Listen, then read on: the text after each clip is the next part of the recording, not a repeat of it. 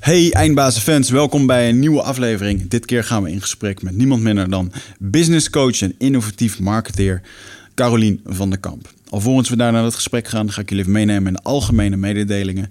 En als eerste wil ik jullie wijzen op de sponsor van deze show en dat is Nutrofit. Nutrofit is het bedrijf van mij en Michel.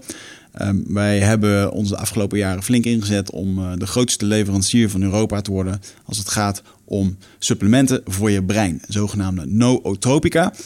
En op het moment dat je straks een keertje op een podium wil staan, of je hebt belangrijke presentaties, of je hebt uh, dingen te doen die uh, de nodige uh, mentale aandacht vereisen, dan kan ik je zeker adviseren om eens een keertje te kijken bij onze afdeling Nootropica. De supplementen die, die specifiek gericht zijn om jouw cognitieve vaardigheden te ondersteunen, zoals denken, creatief, creatief zijn, in de flow zitten.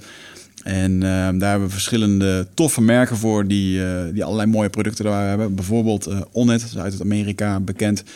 zeker voor degenen die vaker naar podcasts in Amerika luisteren. Ze sponsoren ook heel erg veel podcasts. Alpha Brain heb je misschien wel eens een keertje van gehoord.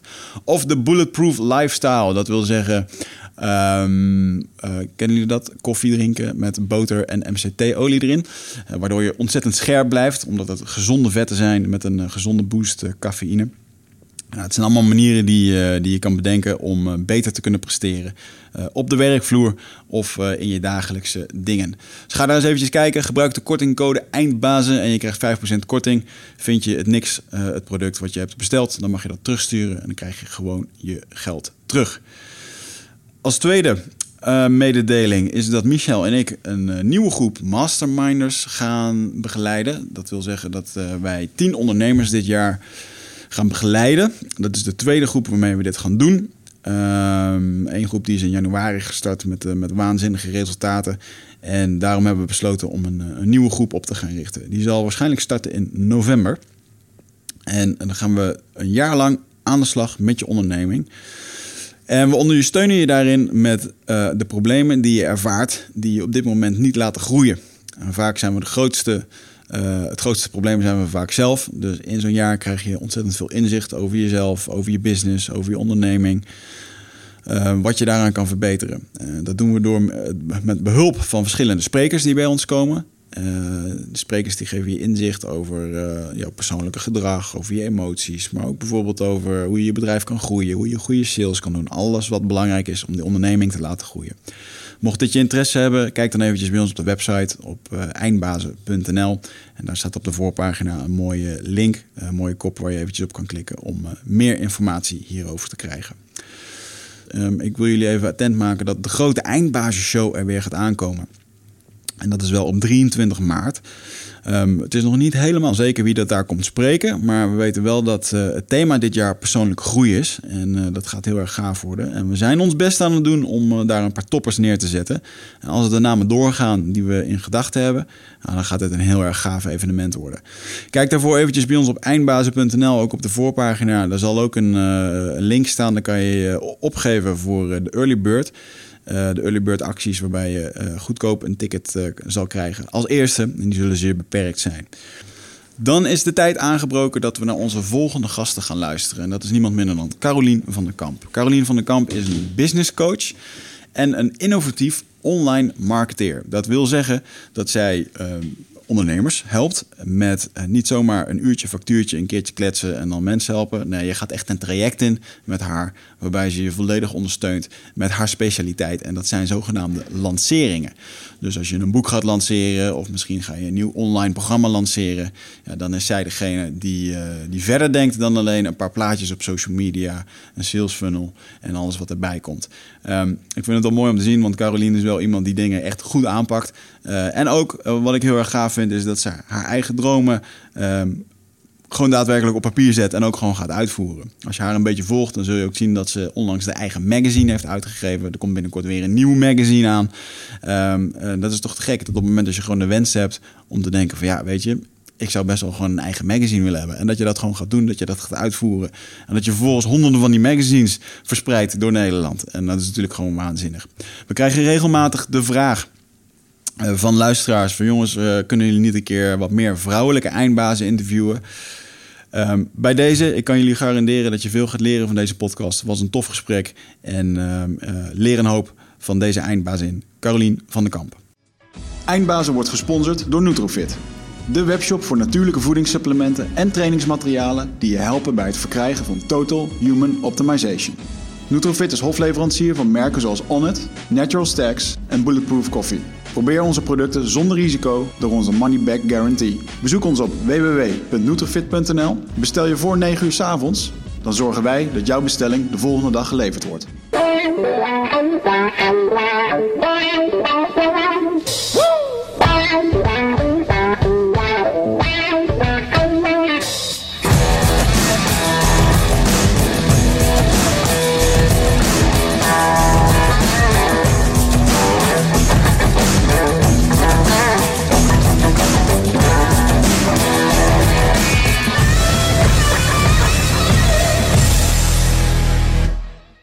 We krijgen de laatste tijd steeds meer vragen dat er meer uh, powervrouwen in de studio Ja, we schijnen wat uh, ondervertegenwoordigd te zijn in het vrouwelijk segment. Uh, ja, zijn... Ik denk dat het wel terecht is, die opmerking. Ja, hoe komt dat eigenlijk? Ja, weet ik niet zo goed. We hadden het in de voorbespreking, hadden we het ook even over de man-vrouw dynamiek en zo. En, um, ja, ik weet eigenlijk niet zo goed waarom wij enkel en alleen mannen te spreken hebben gekregen. Terwijl er ook genoeg, nou ja, inderdaad, dames zijn die daar op de onderwerpen waar wij in ieder geval bewegen, meer dan genoeg in de pap te brokkelen hebben. toch is het wel, als je kijkt naar de bekende sprekersbureaus, en, um, ja, dan zie je toch minder vrouwen. Het zijn toch meer de mannen die op het podium willen staan, durven staan, of, ja, of blijven we dan toch in een heel erg oude traditie dat mannen... Ik ga zeggen, is het een overblijfsel. Ja. Ik weet het niet. Wat vind jij ervan? Carolien van der Kamp, dames en heren, bij ons in de studio. Jij noemde jezelf net innovatief ja. online marketeer. Ja. En dat is een, uh, wat betekent dat? Wat doet dat? Ik vind uh, online heel erg gaaf. Dus ik probeer alle bedrijven ook uh, met de online wereld kennis te laten maken. Mhm. En innovatief uh, probeer ik toch wel te kijken wat er in de markten beweegt. En wat ik dan zie, wat ik dan waarneem. Ja. En waarvan ik denk dat de markt dan daarop voortbedurend nodig heeft. Ja. Ja, marketing, dat vind ik gewoon cool. Dat is, ja. Je gaat er ook van stralen als je het over hebt. Ja, dus dat is leuk. Het, het, vermarkten van je droomproduct of je droomdienst. Mhm. En als je dan naar de markt uh, van de sprekers kijkt, zie je Ja. dan hetzelfde als wij zien? Ja. Wat denk je dat erachter zit? Uh, nou ja, ik merk wel in ieder geval om als je gaat doen, dan moet je wel een bepaalde energie aanboren. En die heeft niet elke vrouw. Welke energie is dat? Ja, energie om het te gaan doen. Om erop uit te gaan, om naar buiten te gaan, om uh, jezelf neer te zetten. Um, ik merk dat onder vrouwen het woord succes al een enorme lading heeft. Mm -hmm. Dus dat, uh, ja. daar, daar gebeurt wel wat. En uh, een succes is natuurlijk ook een breed begrip. Wat, wat is voor jou succes? Uh, voor mij is succes als ik uh, uh, thuis op de bank zit met een kopje koffie en mijn kinderen om me heen. En dat ik dan gewoon geen zorgen over morgen maak. Ja. Dat is voor mij succes. Ja, dat klinkt voor heel veel mensen volgens mij onbereikbaar. Wat is, wat is het voor jou? Succes? Ja. Wow. Ja, hij is groot. Nou, dat is een goede spiegelvraag eventjes. Ja. Um, uh, succes is voor mij... Nou, succes hangt voor mij vast aan uh, groei en waardering. Hmm, interessant. Omdat ik... Um, uh, ik vind groei vind ik heel erg interessant. in alles, spiritueel, emotioneel, relationeel. Ja. Um, maar waardering... Ik weet dat mijn diepste... De diepste Wigert, de kleine Wigert... Die houdt wel heel erg van waardering. Dus ik vind het... Heel, dat, daarom krijg ik ook een kick van op een podium staan. Mensen Hmm. inspireren, die podcast doen... En uh, het liefst zo groot en zo bol mogelijk. Ja. Als we dat nou nog eens één stapje hoger trekken en we kijken naar mensen die succesvol zijn, mm. wat, wat, hebben die mensen dan allemaal overeenkomstig? Vinden we? Uh, ja, in ieder geval heel veel lef. Ja, wat doet iedereen die succesvol is? Ja, ik heb daar gisteren nog over na zitten denken, toevallig. Die gaat het podium op, die creëert een agenda letterlijk om op dat podium te stappen. Ja, of misschien is het nog wel iets simpeler, die doet precies wat hij zelf wil. Ja. Ik heb daar ook best wel vaak over nagedacht. Mensen die ik succesvol vind, mm -hmm. uh, kunnen hele verschillende dingen doen namelijk. Ja. Uh, de een runt een bedrijf, de ander is een topatleet... en weer iemand anders uh, die besteedt zijn tijd zoveel mogelijk aan vrije tijd. En dan denk ik, ja, het maakt niet uit wat jullie alle drie doen. Ik vind jullie alle drie succesvol, want jullie ja. krijgen voor elkaar what you set out to do. Dus ja. je neemt je iets voor, je gaat erheen bewegen, het lukt je. Ja. Nou, en nu, nu heb je het voor elkaar en dan vind ik je succesvol, merk ja. ik. Ja, helemaal mee eens. Die doet precies wat hij zelf wil. Ja. ja. Ja, ja ik, ik, denk ook wel dat een hele hoop uh, succes voor mensen toch wel uh, vaak valt of staat met wat de buitenwereld ervan vindt. En dat is echt de grootste, toevallig dinsdag nog een lesje persoonlijk leiderschap gegeven. Hm. En mogen mensen hun perfecte dag opschrijven en ze vinden het bijna eng om het te doen. Eh, of ze gelo- ze geloven gewoon ergens diep van binnen dat het ook helemaal niet mogelijk is. Voor ze gunnen het zichzelf niet. Komt ook weer op het kwestie van geld verdienen. Vinden ze eng. Ja, ja ik, ik hoef niet zoveel te verdienen hoor. Als ik 2000 euro verdien, dan is het genoeg. Quiet desperation, noemt Ja. Louis Theroux dat. Maar wel, wel een floriserend bedrijf hebben als droom. En dan denk ik, ja, maar waar, waar, dan, dan, dan matcht dit niet, weet je wel. Dan ben je gewoon niet realistisch naar jezelf. Ja.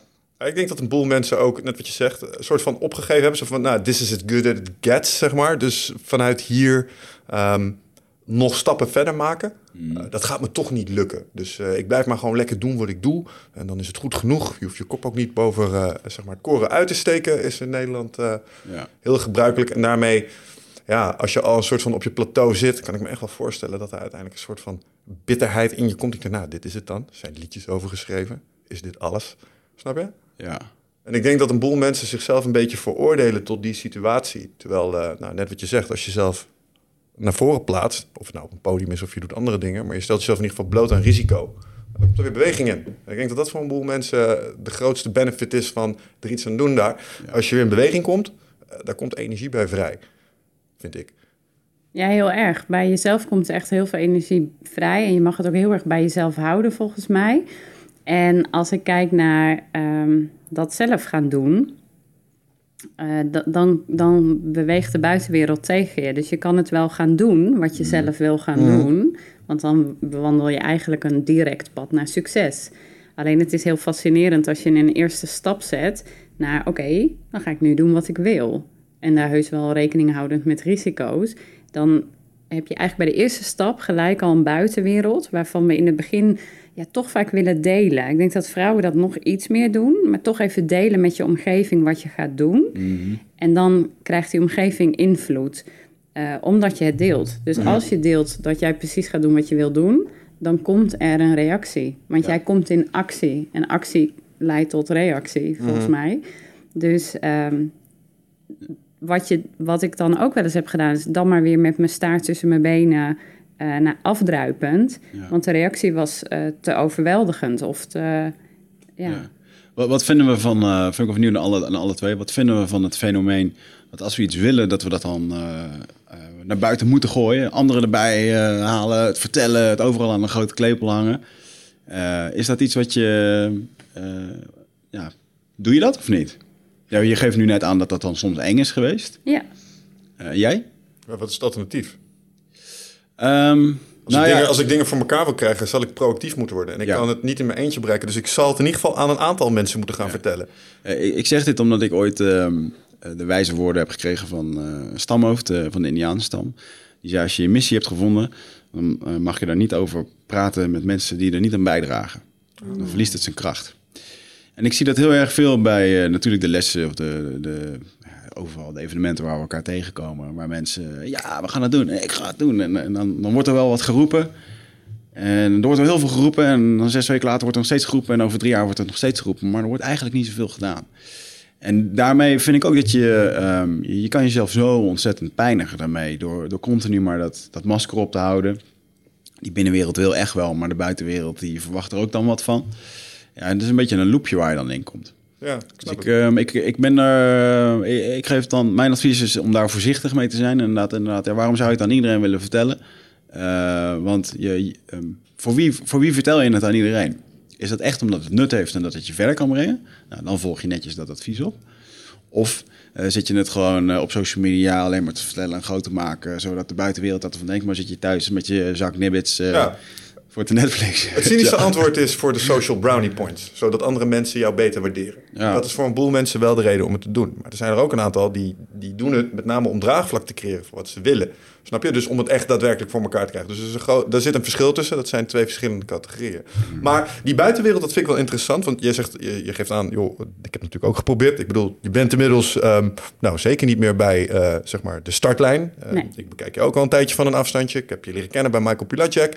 Je doet vette dingen. Je hebt een eh, online business school. Je doet succesvol leiderschapsprogramma's. Je hebt een magazine uitgebracht. Dus iets zeg mij dat jij die frictie van de buitenwereld al eens een keertje bent tegengekomen. En- En ook getrotseerd hebt, want anders zat je hier niet, denk Ja. ik zo. Ja. Ehm, In wat voor situatie kwam je hier tegen? Vooral dat afdruipen, dat vind ik wel even interessant. Wat, wat ging daar mis? Ja, interessant wat Wigert net zegt. Want jij geeft aan misschien toch te veel van de missie opengelegd. Hmm. En ik vind een missie delen iets anders als zeg ik ga een magazine maken. Dat is de vorm. Ja. Dat kun je prima delen. Krijgen mensen, oh ja, er komt een magazine aan. Of is het niet ineens rauw op een dak. Maar misschien wel te veel van die missie hebben gedeeld. Want uiteindelijk is missie ook een gevoel... wat heel lastig is om te verwoorden. En alles wat je verwoordt... ehm, ja, daar, vind, daar komt eigenlijk eh frictie tussen. Ja, en, het, en wat ik heel erg merkte is dat ik heb eh, um, twee jaar geleden mijn missie mogen ontvangen in het bos en of in, in de jungle. En help de wereld weer om eh, mensen een, een puur mens te leren worden. Dat is het idee. Maar als ik dat vertel, en in het begin deed ik dat ook. Ja. Dacht, ja, dat is mijn missie. Maar ik zag dat mensen daar helemaal niet op aangingen. Nee, maar dat is het. Maar Dat- jij en kan mensen, hem voelen. Ja, mensen die, die hebben dan zoiets, ja, maar wat, wat betekent het dan? Nou, dat betekent dat ik jou op een avond leer hoe je meer geld kan verdienen. Dat je meer dingen kan gaan doen die je leuk vindt. En dat je je shit voor elkaar krijgt. Ah, dan wordt het in één keer Zeg dat dan. Ja. Weet je? En dat is hetzelfde uh, met, met al die bedrijven die... Uh, wat is de slogan van Michael? Um, happy, an happy, uh, happy, happy world for everyone. Ja. Wat, super mooi, alleen iemand die op de bank zit, raakt dat niet direct, weet je wel. Maar op het moment dat er wordt gezegd, deze dag gaat je leven veranderen, je gaat dit en dat Ja. leren. What's in it for me? Ah, dat. En dat is denk ik wel een hele belangrijke. Wat, wat gebeurde er bij jou toen je je missie te opendeelde?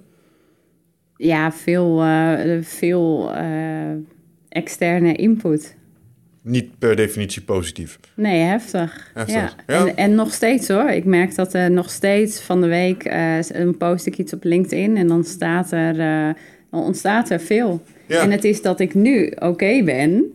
Uh, dus ook als ik het uh, kan dragen en gewoon kan kijken, jeetje, wat gebeurt hier nou? Dan is dat veel makkelijker om, om eigenlijk weer naar je neer te leggen of om even terug te spiegelen of om te kijken, oh, wat is dat toch wat mensen waarnemen? Kun, kun je eens concreet worden? Wat, wat, wat help je dan de wereld in en wat voor een soort respons komt daar dan op terug? Ja, ik had een uh, post geschreven op LinkedIn en daarin uh, gaf ik aan van, nou, ik heb in mijn business school uh, eigenlijk gehad over welke social media kanalen er zijn. En een klant vroeg mij, welke doelgroep zit nou op welk social media kanaal? Dus ik schreef in die post, um, eigenlijk ben ik bang voor LinkedIn en voor de mannen impact die zich daar bevinden. Dat kwam eigenlijk voort uit een, uh, iemand die ik heel erg bewonder, Celine Charlotte. Zij uh, had een prachtige post en filmpje geschreven en daar gingen een paar mannen echt hard op in. En dan ga je naar dat meisje en coachen en uh, dat verkleiningjes en nou, nasty vind ik dat. Ook het bijzonder dat mannen daar de tijd voor nemen om dat op internet te gaan schrijven. Ja. dat geeft dan ook wel weer wat aan wat voor niveau dat dat dan wel is. Maar, Zeker. Ja, Alleen dat niveau eh, is er ook. ja. Dus die zijn er wel degelijk. En ik schaf, schreef op eh, in die post van, nou, ik heb eh, eigenlijk LinkedIn laten liggen. Ik laat me een beetje intimideren door mannen met pak. Maar ik heb een heel mooi magazine en ik heb daar eigenlijk wel hulp bij nodig. Dus misschien wil iemand daarin investeren, misschien wil iemand daarin adverteren. En wat er toen ontstond, uh, ik, kreeg, ik heb echt meerdere mailtjes gehad van uh, één vrouw zei ook, waarom ga je niet in je kracht staan? Je haalt jezelf zes keer naar beneden en uh, hoezo schrijf je dat? Ik heb je alles meegemaakt en je hebt toch al succes gehad? En daaronder van, nou volgens mij mag je zelfbeeld wel eens veranderen. En ja, dat vond ik fascinerend omdat ik hem juist vanuit een ik ben helemaal oké energie had geschreven.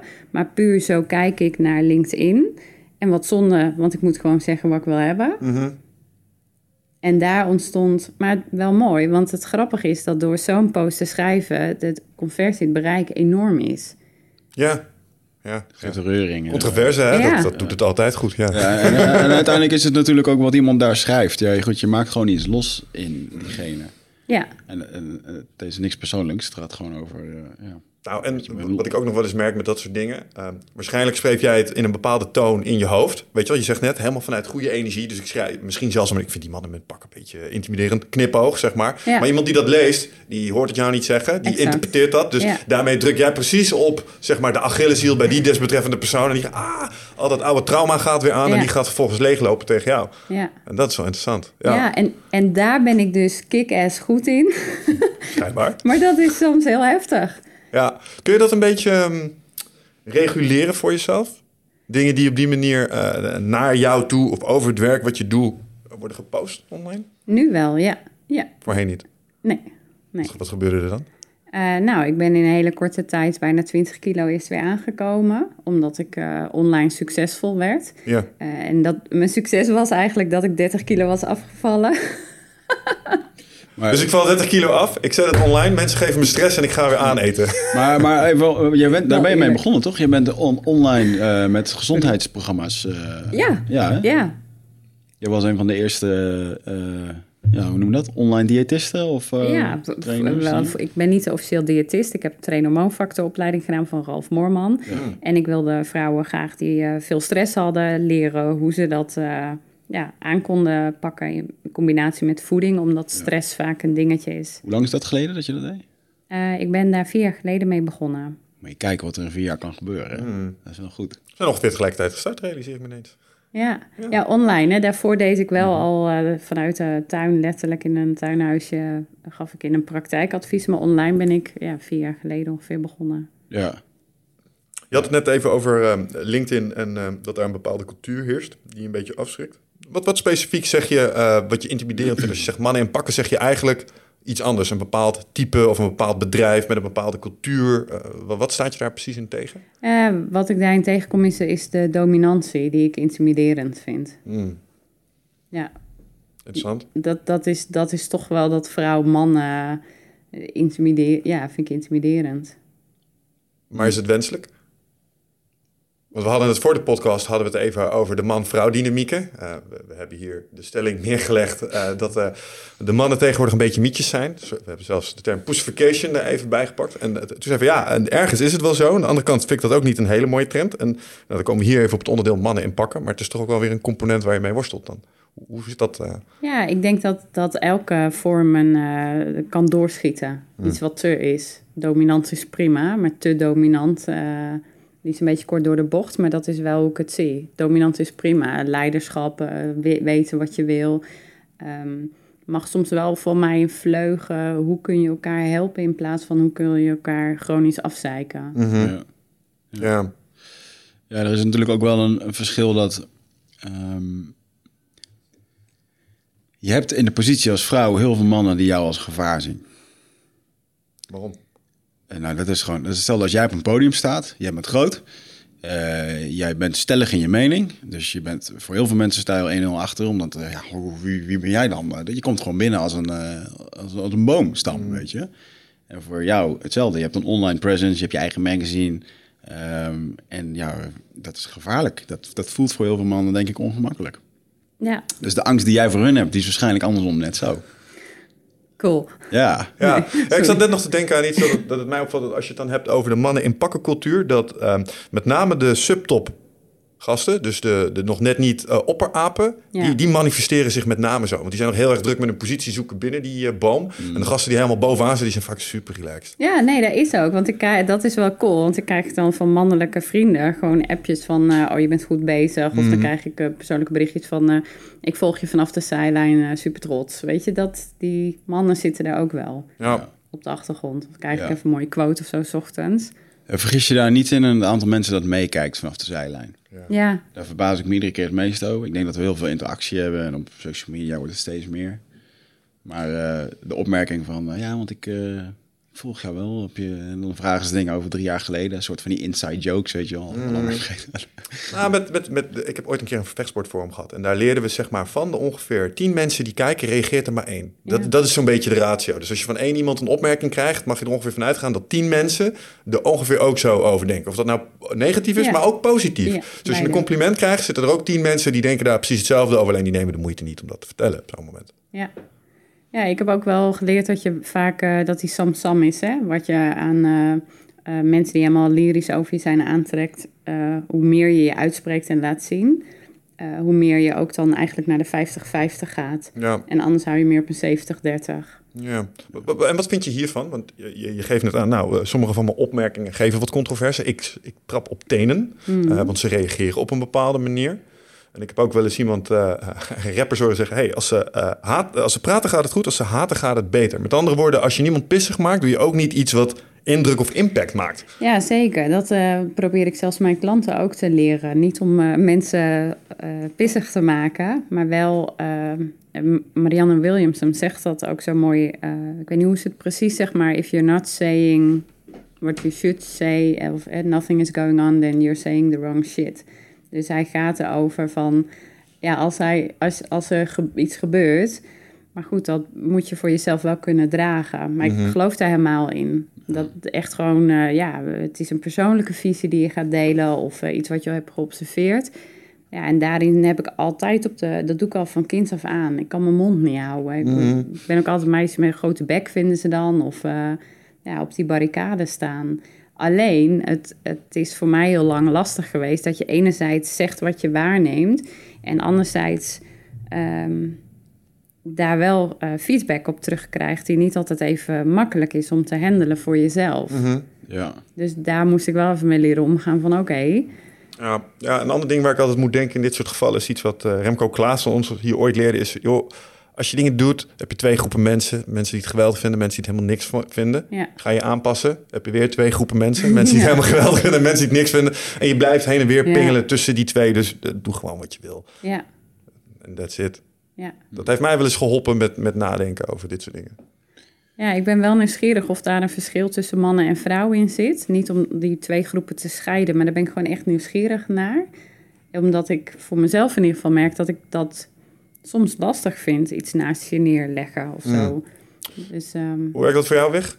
Je hebt ook als een ontvangende eind gestaan van uh, internetcommentaar. Ja, ja, ja, ja zeker. Um, nou ja, laat ik zo zeggen, tot, uh, tot een aantal jaar geleden had ik me daar echt wel druk over gemaakt. Ik heb, uh, ben heel veel bezig geweest met uh, hoe mijn buitenwereld eruit moest zien. En succesvol zijn in alles hing heel erg samen met mijn eigen waarden. Dus waarom ga je om tien maanden op kantoor slapen? Daarom, ook al was ik helemaal overtraind, ging ik wedstrijden doen in het buitenland. En dan was geen wijze keuze. Voor mijn lichaam niet, voor mijn portemonnee niet en voor de prestaties niet. Mm -hmm. Um, dus daar zit een bepaalde disciplinaire vorm in die ook een hele masochistische kant heeft. Eigenlijk is dat gewoon een metertje wat heen en weer gaat. Uh, en op een gegeven moment werk je jezelf daarmee gewoon de, de, de vernieling in. Ja. Ik ben er eigenlijk wel in de afgelopen jaren uitgekomen dat ik echt wel uh, altijd een soort van mooi weer uh, heb willen spelen. En voor wie doe je dat? Ja, voor de buitenwereld. Okay. En um, de afgelopen jaren heb ik echt wel ehm, ja, mogen ervaren dat ook al, ook al zou dit nu zou eindbazen morgen stoppen, zou ik ophouden. Zou ik natuurlijk zou ik er een nacht wakker van liggen, omdat ik het heel vervelend vinden. Maar het is niet, het is niet wie Wig het echt is. Ja, mooi. En, uh, uh, en ik, ja, toevallig heb ik daar vorige week mijn hoofdstukje over voor geschreven voor, mijn boek. En dan merk ik ook nog wel eens, ja, dat, dit is ook dat metertje wat heen en weer gaat. De ene keer sta ik er sterker in dan de andere keer. En um, heeft ook vaak wel met, ja, als mensen er in één keer wat van vinden. Je wordt er, ik denk ook niet dat daar een kuur voor is het kan volgens mij ook niet ontgaan dat, dat, dat het je helemaal niks meer doet. Ja, dat, het, het, het, doet mij ook wat, maar ik merk een heel ander effect op mij. En dat is, um, eigenlijk trap ik daar in een soort mentale valkuil. Want een van de dingen die ze leren als je mensen probeert te overtuigen is, als je ze uh, ja. inhoudelijk bent gaat, they double down. En ik merk dat heel erg bij mezelf. Als mensen inhoudelijk commentaar leveren op wat we doen, dan denk ik, oh werkelijk motherfucker. Nou, ik zal je wel eens even laten zien hoe dit werkt. En dan ga ik dubbel hard mijn best doen. Die, die, die ken ik zeker. En dat, dat je zei van, uh, niet proberen te overtuigen. Nou, dat is misschien wel het beste inzicht wat ik dit jaar voor mezelf heb geleerd. Dat ga ik gewoon ook niet meer doen. Nee. Want het betekent, betekent, eigenlijk ook dat ik, ik moet nu gaan uitleggen waarom ik vind dat ik goed ben of aardig ben. Ja, nee. ja, dat, dat, dat ga je ook niet, niet doen aan iemand die daar al een mening over heeft. En dat geeft heel veel rust. Dus um, um, dat is wel grappig dat heel veel mensen mij al jaren uh, toespelen van ja, jij hebt echt zo'n fuck you attitude dat het niet uitmaakt. Maar van binnen maakte dat wel uit. Maar ik heb nu pas voor mezelf voor de laatste jaren dat ik inderdaad denk, ja, het maakt me inderdaad echt niet uit. En dan, ja. uh, tot op het niveau waar mensen je gewoon echt in je gezicht kunnen uitlachen omdat ze denken dat je een stom idee hebt. Dat ik gewoon kan denken, ja, wacht maar. Ja. Nu nog steeds krijg ik, eh, wat, wat, doe je nou precies met dat podcastje? Dan denk ik, jongens, jullie hebben, jullie hebben echt geen idee de waarde die ik eruit ja. haal. En uh, ja. hè, dat ik even de mensen die hier komen, die kan ik bellen, dan kan ik mee lunchen. Joh, dat zijn mensen die kosten 6000 euro per uur. Ja, dat kan dan gewoon eventjes. En dan kan ik denk ik mijn advies mee kwijt. Dat is mijn netwerk. En mensen, en mensen zien niet dat dit een, uh, een, Boven het water zien ze dat kleine stukje. Onder, onder water wordt het een gruwelijke ijsklont. Grappig. Het enige wat ik denk als ik dat hoor, van als ik, als ik de term podcastje hoor, dan stop ik al met luisteren. Ja. Want je bent me naar beneden aan het drukken, want je wil jezelf beter voelen. Rot op, weet je wel. Ik hoef die pulp al niet met mijn hoofd in te Ja, ja. En, en, en, dat is het inderdaad. En... Uh, ja, en dan natuurlijk hebben we ook de, de andere kant van mensen die wel heel positief daar zijn. En uh, ja, daar luister ik eigenlijk veel meer naar. Ja. Dat is ook een ding, gewoon niet meer luisteren naar die negativiteit. Goede feedback is iets anders, constructief. Wigert, je moet wat minder praten in de podcast. Laat de gast ook een keer praten. Hebben we van geleerd, weet je wel. Maar het feit dat je niet meer je mening mag vertonen. Of hey, praat eens eventjes wat minder over dat. Of even zus of zo. Ja, dan zo. Gaan we het nu helemaal zo sturen? Dan, dan ga je weg van die authenticiteit. En ik denk, wat jij met je marketing misschien wel... Uh, en dan ben ik benieuwd naar jouw mening erover. Want je gaf net aan, ik help bedrijven met online marketing. Dat was even grappig. Voor een seconde dacht ik even, ja, maar dat doet toch elk bedrijf al? Maar dat is dus helemaal niet zo. Er zijn nog zoveel bedrijven die helemaal niks met marketing doen.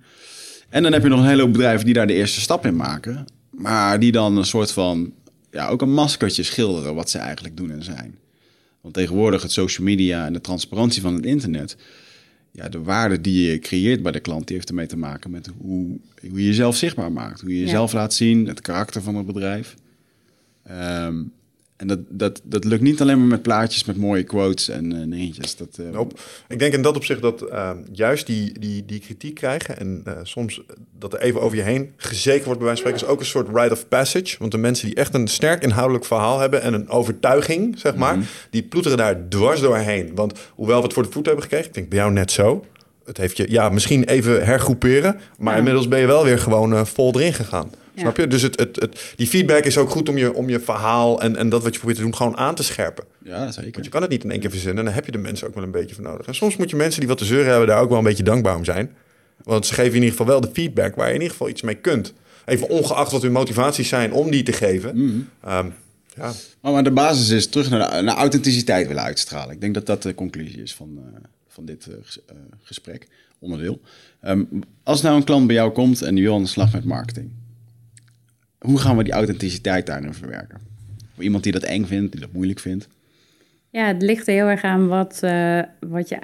Het is natuurlijk je, de waarde die je wil gaan creëren ook voor je klant. Hmm. Dus welke waarde vindt je klant interessant dat jij deelt vanuit authenticiteit? Hmm. Ik vind daar ook een tweesplitsing bijvoorbeeld tussen of je.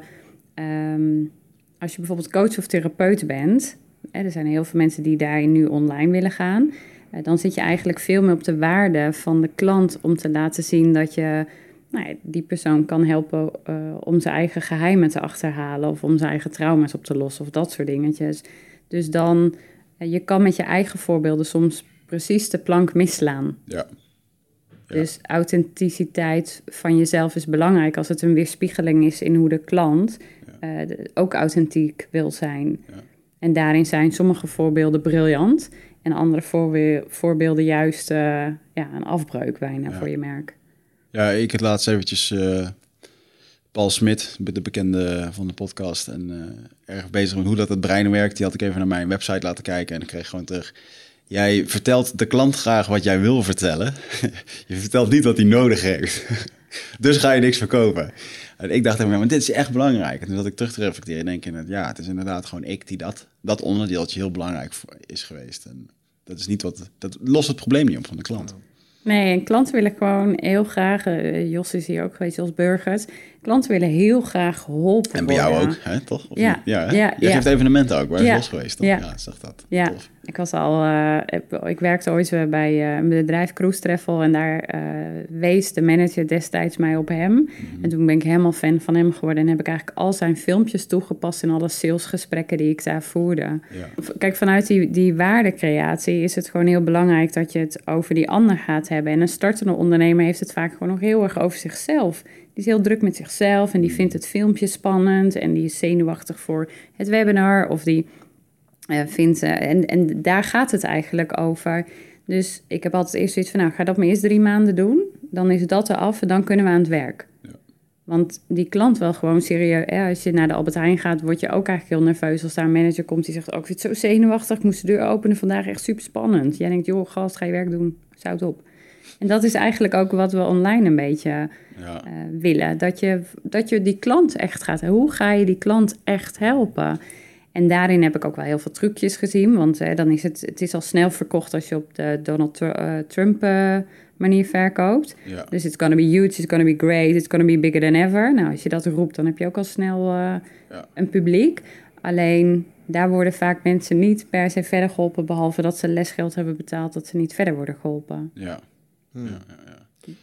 Heb jij een concreet voorbeeld waarbij dat stukje authenticiteit, want eh, als ik nadenk over de meest recente marketingtrends en dat soort dingen, dan is het dat, hè, laat jezelf zien, wees echt en dat soort dingen. En zoals die zenuwen, dat mag je ook gewoon toonbaar maken. Maar wat, wat zijn concrete voorbeelden daarnaast, ehm, waarvan je eigenlijk jezelf alleen maar verder van je eindbestemming af helpt door daar zo open en transparant over te zijn? Dus als je het te veel achter het gordijn laat kijken, hoor ik je zeggen, is dat ook niet altijd gunstig. Nee, als het, als het niet relevant is voor de klant. Dus Mm. je mag soms wel kijken van... hé, wat laat ik achter het gordijn zien? Wat eh, de klant een verbinding met mij laat maken... of waardoor hij het gevoel heeft...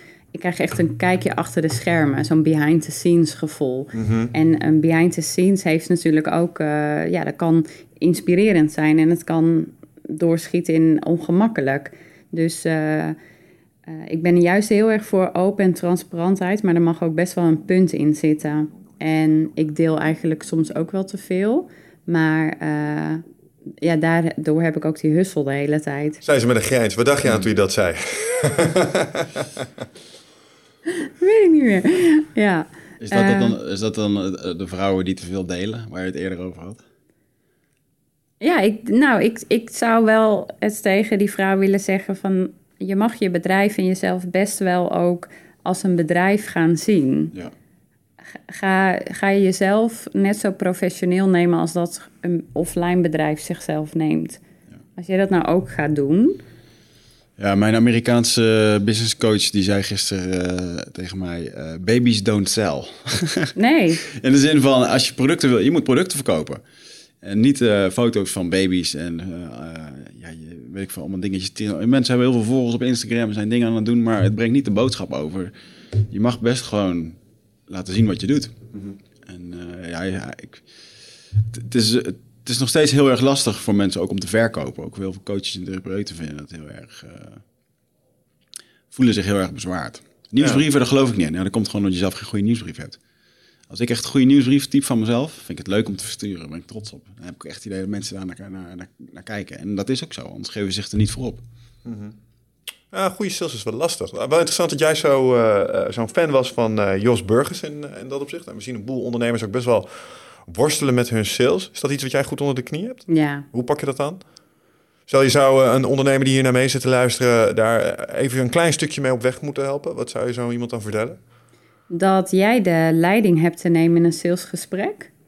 En dat je goed moet luisteren naar waar de klant behoefte aan heeft. Dat je goede vragen mag stellen. Hè, wat, wat is een klant waar jij mee wil werken? Dus wie zorgt er eigenlijk voor dat jij een fantastische review hebt? En waar heb je, voor wie heb je echt zin om je bed uit te komen? Eh, en dan vo- voeg je het samen, noem je de prijs, hou je je mond dicht. En dan wacht je tot ze zeggen, "Mm, oké. En dan zeg je, ik ga de factuur sturen. Heel veel moeilijker is sales niet. Alleen ook hier doen we eigenlijk weer vaak dezelfde valkuil instappen... dat we zelf zoveel willen praten. Ja, Dus sales is heel erg over hou je mond. ja. Hè, dus eh, als een klant mij belt, zeg ik bewijzen van... eh, nou, wat leuk dat ik je aan de telefoon heb. Ik heb je mail gelezen of ik heb je berichtje ontvangen. Vertel. Dat is het eerste waar ik mee begin. Vertel. Ik zeg, vertel helemaal niet wie ik ben, want dan weten ze vaak wel. En ehm, ik kan serieus eh, trajecten van duizenden euro's verkopen op... nou, dan kijken we gewoon even en dan ga ik je daarbij ondersteunen. Dat is mijn aanbod. Daar betalen mensen duizenden euro's voor. In een telefoongesprek van 20 minuten. Ja. Ja, en het is ook het... eh, eh, dat is wel mooi. Die stilte is inderdaad heel... Die is goud. Ja, het is 5000 euro. Ja, en, en dan moet dan- je gewoon... Ja. Je bek wachten. Houd je bek. Dan kijken wat de reactie is. En dan inderdaad, ja, ik vind het wel duur. Ja, het klopt. Vind ik, vind ik een supergoeie om nog even wat dieper op neer te gaan. Want tarief is eh, echt lastig. De meeste mensen als ze markt instappen willen ze dat altijd als prijsvechten doen. Wij gaan het anders en goedkoper doen en dat soort dingen. En naarmate die voort is een van de eerste dingen die je leert. Hoe minder ik ervoor vraag, hoe meer gezeik ik erbij krijg. Ja. Ehm, tarieven. Hoe zit jij daarin? Want eh, ik weet iets over jouw tarief. zijn. Dat is niet misselijk. Dat doe je goed. Hoe heb je dat voor elkaar gekregen? Ja, ik denk door zoveel saleservaring, maar ook doordat ik denk ik begrijp eh, hoe het werkt. Dus als er heel veel vraag is naar eh, mij, Mhm. dan kan het tarief omhoog. En ik kan heel veel uren gaan draaien, maar dan kan ik niet precies doen wat ik wil. En ik wil precies doen wat ik wil. Dus dan, ik prijs mezelf eigenlijk in uurloon uit de markt. Ja. Ik wil ook liever niet heel veel één op één zitten. Dus ik prijs mezelf dan boven advocaten. Dat, nou, je moet wel heel gemotiveerd zijn, wil je bij mij komen en dat ervoor over hebben. En verder zijn, ehm, is mijn achtergrond eh, eigenlijk de reden waar mensen dat betalen. Dus ik kan zoveel werk laten zien van klanten die tevreden over me zijn. Eh, Goed portfolio helpt ook bij een tarief rechtvaardigen. Ja, ja. Ik zeg ook iedereen tegen van, ja, maar hoe moet ik dan beginnen? Dan zeg ik, ja, neem twee klanten. Ga gratis voor hun werken. Ga de stage bijlopen. En maak, maak ze kick-ass succes. En dan ga je. En dan begin je met normale prijs. En dan kun je omhoog gaan naarmate de markt door begint te krijgen van... hé, hey, Ja. jij helpt echt en jij kan echt iets. Maar dat, dat heeft wel tijd nodig. En daar zul je echt je bed voor uit moeten komen. Mhm. ja. Ja, dat, dat trucje van gewoon even gratis aanbieden en wat je goed bent, dat, eh Nee, nee, dat nee. begreep ik. Nee, maar in de zin van, ehm, eh, je moet ergens een keer tractie krijgen. Dus Ja. dat je het aanbiedt om van, eh, ehm, ben je een goede tekstschrijver? Wil, je, wil je meer klanten? Ik zou gewoon de klanten waar jij voor wil werken, ga gewoon de, de website herschrijven. Of schrijf hun e-mails na die ze sturen. En stuur dat gewoon op. Lukt het niet? Jammer. In plaats van, joh, mag ik een keer op gesprek komen? Ik denk dat ik het beter kan. Nee man, laat het maar meteen zien. Ja. Weet je wat ik laatst nog hoorde? Die vond ik wel een mooie quote. Ehm, eh, people sell the way they buy. Dus als je nou eens je eigen verkoop-salestechnieken onder de loep wil nemen, moet je even kijken naar hoe je zelf koopt. Ik zit even te denken welke conclusies ik daaruit kan trekken. Ik koop heel... eh, oh, dat is wel grappig. Lui. Nee, nee, nee. Ik ben, eh, ik ben sowieso niet echt een koper. Eh, in de zin van, eh, ik geef mijn geld niet uit aan, eh, aan bullshit. Dat heb ik al gedaan. Maar als ik ga, dan ehm, ga ik heel ja, echt mannelijk. Ga ik gewoon direct naar die winkel. Ik weet precies wat ik wil. En vijf minuten later sta ik buiten met ding. Ja. Ik kan wel mijn vooronderzoek doen. Dat Ja. doe ik wel heel erg. Ik kan, en dat vind ik ook leuk. Want stel, oh, ik ga een nieuwe iPhone, ga kijken naar het cameraatje. Ga ik op YouTube kijken wat voor filmpjes dat, dat daar dan uitkomen. Kijk ik even hoe dat in Final Cut werkt en zo. En allemaal van dat soort dingen. Vind ik, ga ik mezelf helemaal een soort van lekker lopen maken. Ik heb onlangs dan wel de opmerking gekregen van mijn vriendin... dat ik dat minder moet doen, dat ik daar heel veel tijd mee kwijt ben. Aha. En ik heb nu met dit soort dingen, ehm, omdat ik ook merk... eh, ergens is dat ook een soort van uitstelgedrag. Want ik vind het ergens ook altijd lastig om veel geld uit te geven. Ehm, heb ik nu voor mezelf, als ik nu dat voel dat ik dat aan het doen ben... maak ik een beslissing binnen 30 seconden. Ja. Dat geeft heel veel rust. Ik ben daar zoveel makkelijker in. Als ik een product wil hebben, dan, eh, het moet iets zijn. Laptop, het moet kunnen gamen. Dan ga ik naar de website, zie die shit reviewen. Dan, dan, kijk, dan klik ik maximaal de bovenste drie even aan. En dan denk ik, nou, deze dan maar. En die Ja. bestel ik dan. Ja. Dus wat zegt dit over mijn salesproces? Ja. Probeer ik er nu uit te dat dokteren. Dat je, dat je heel snel iets koopt en dat je waarschijnlijk verwacht dat de ander ook heel snel ja zegt of nee. Ja, Ja. Dus ik kan me voorstellen dat waar sommige mensen heel erg de tijd nemen om erover na te denken, nog een offerte en dan komen ze nog even bij jou erop terug. Ja, dat, dat, dat kan op jouw irritatie gaan zitten, maar dat ga jij zelf ook niet doen. Jij zal eerder gewoon de telefoon pakken en dan zeggen: Hé, hey, Caroline, ik hoorde dat je wilde komen. Lalalala. Mhm. Dus die weg. ja, ik denk dat dat wel klopt, ja. ja. Maar dat betekent niet dat iedereen zo koopt. Nee, Dus- hoewel, als ik hem doorredeneer en ik kijk even naar bijvoorbeeld naar mijn 12 Waves website, eh, die is recentelijk ook helemaal onder handen genomen door een externe partij, omdat dat echt een overkill aan informatie was. Ja. Maar dat was misschien ook wel, sluit weer aan bij waar je het in het begin over had, omdat ik daar heel erg bezig was met mezelf en het formuleren van mijn verhaal. Ja. In je eerste versie van je website zie je dat denk ik een beetje terug. Ja, zeker. Is dat het wel, ja. Het is een soort hele over mij website. Ja, Vaak ja, de eerste. Ja, ja, de ja. grote Michel show. Ja, maar dat, en dat is ook wel een beetje het. eh eh, ben ik wel nieuw naar jou, op, op jouw manier van coaching daarin. Want eh, wij eh, doen eh, masterminds hier. En eh vind ik een fijne manier van coachen. Ik ben weggestapt van het één op één. Net wat je zei, kost mij ook heel veel energie. Ja. Eh, als je nu een uurtje met mij wil doen, dan kost het je ook heel veel geld. Eh, daardoor doen niet meer zoveel mensen Heerlijk, lekker, lekker naar de mastermind toe. Het is de bedoeling. En, ehm, ehm, maar ehm, dan gaat het er op een gegeven moment wel over. Ja, wie wil je eh, als klant en als prijsstelling? Ja. Is het wel een hele interessante vraag. Van ja, eh, wat wil jij nou? Dus je hebt ook een bepaalde manier van evenementen gegeven. Volgens mij heb je een Facebookpagina waar je webinars geeft en zo. Ja. Dus dat is het ideale droomplaatje. En daarbij ga je een prijsje bedenken. Want er zit een plaatje bij bij dat droomplaatje. Of een prijsje bij bij dat plaatje. En vervolgens moet je daar klanten omheen gaan zoeken. In plaats van eh, starten links onderin en zoveel mogelijk klanten vergaren voor elke prijs. En dan hopen dat je ooit daar komt. En ik merkte dat dat, eh, ja, we hebben het ook ervaren. Eh, wat we eerst deden voor 135 euro, doen we nu voor 5000 euro. Ja. En dat ging met hetzelfde gemak. dat is echt een En bizar. je hebt er minder gedoe, want het is een, het is een ander soort klant. Ja, Ja, het zijn die anders andere klanten. nadenkt over, Ja. over Ja. budgetten en middelen en dat soort dingen. If you pay- fases. If you pay, you pay attention. Ja. En dat doe ik zelf ook. Want alle tips en alle dingen die je bespreekt in de podcast... Joh, je kan naar Gary Vaynerchuk luisteren. Pilar. Robbins, dingen. Allemaal golden nuggets. Er staat, alles staat online. Ook al die sales funnels, webinartjes en dingetjes. Het is allemaal echt al wel bekend. En toch betaal ik binnenkort voor 2000 euro om naar Amerika te gaan. Of een of andere people vier, vier dagen lang. Alles weer in zijn ouds. Om me gewoon scherp te stellen, weet je wel. Ja. En dan, dan komt het binnen. En volgens mij betaal je in dat soort settingen ook voor juist het vermogen van die mensen om uit die hele wolk van aanbod te distilleren waar de waarde echt zit. Want ik durf inderdaad ook te beweren, als je naar al die podcasts luistert, heb je geen een van die trainingen meer nodig, mits jij Ja. de juiste kernpunten eruit weet te distilleren. Maar dat is nou juist het lastige voor een heleboel mensen. En zo'n guru, die doet niet meer, ehm, zeg maar, als... Oh, alles wat er al was, even goed samenvatten. Daar zelf nog een stukje inzichten aan toevoegen. En on to the next one. Zeg maar in de volgende iteratie, pak zijn gedachtegoed weer. Zet er weer iets achter. En het gaat weer door naar de volgende. Maar daar zit hun waarde. Maar, maar daar zit ook wel het mooie verhaal van hoe koop je dan iets? Nou, ik koop dit omdat deze, hier, deze man heeft het gedaan. Ik, ik, ben- ik vind het interessant wat hij doet. Eigenlijk wil ik hem zijn in hetgeen wat hij doet. Een soort rolmodel. Nou, van hem ga ik het dan leren. Dus als ik bij hem op de bühne zit, eh, dan, komen, dan zit iedereen in één keer wel ja. Zit ik in ieder geval wel ja te knikken waarschijnlijk. Oh, dat is wel een goeie. Wie, wie probeer jij in dat opzicht te zijn? Als je kijkt naar mensen en die zijn je rolmodel en je denkt van... eh, Is, is, ben je het eens met wat Wigert zegt? Dat je soms naar mensen kijkt en denkt, eigenlijk wil ik jou zijn, dus ik ga jouw training kopen. Een soort van, ik wil dingen die jij hebt, wil ik ook. Ja, ja. Oh, en twee dingen eigenlijk. Kijk, ik hoor jou zeggen, en daar kijk ik zelf ook naar. Eén, wat doe jij? Maar twee, hoe doe jij het? Daar kijk ik vaak naar. Ja. Er zit een modelleer in. Dus waar mensen iemand volgen, kijk ik ook heel erg... oké, wat doe je dan? En wat mail je dan? En hoe vaak mail je dan? En hoe laat mail je dan? En hoe lang is die mail dan? En wat staat er in die mail dan? Ja, Dat is het, het even kort uitge... ja natuurlijk. Gewoon dat. hun manier, hun structuur, Ja. dat ze doen. En, eh, Maar ja, nee, ik vind eh, Esther Perel...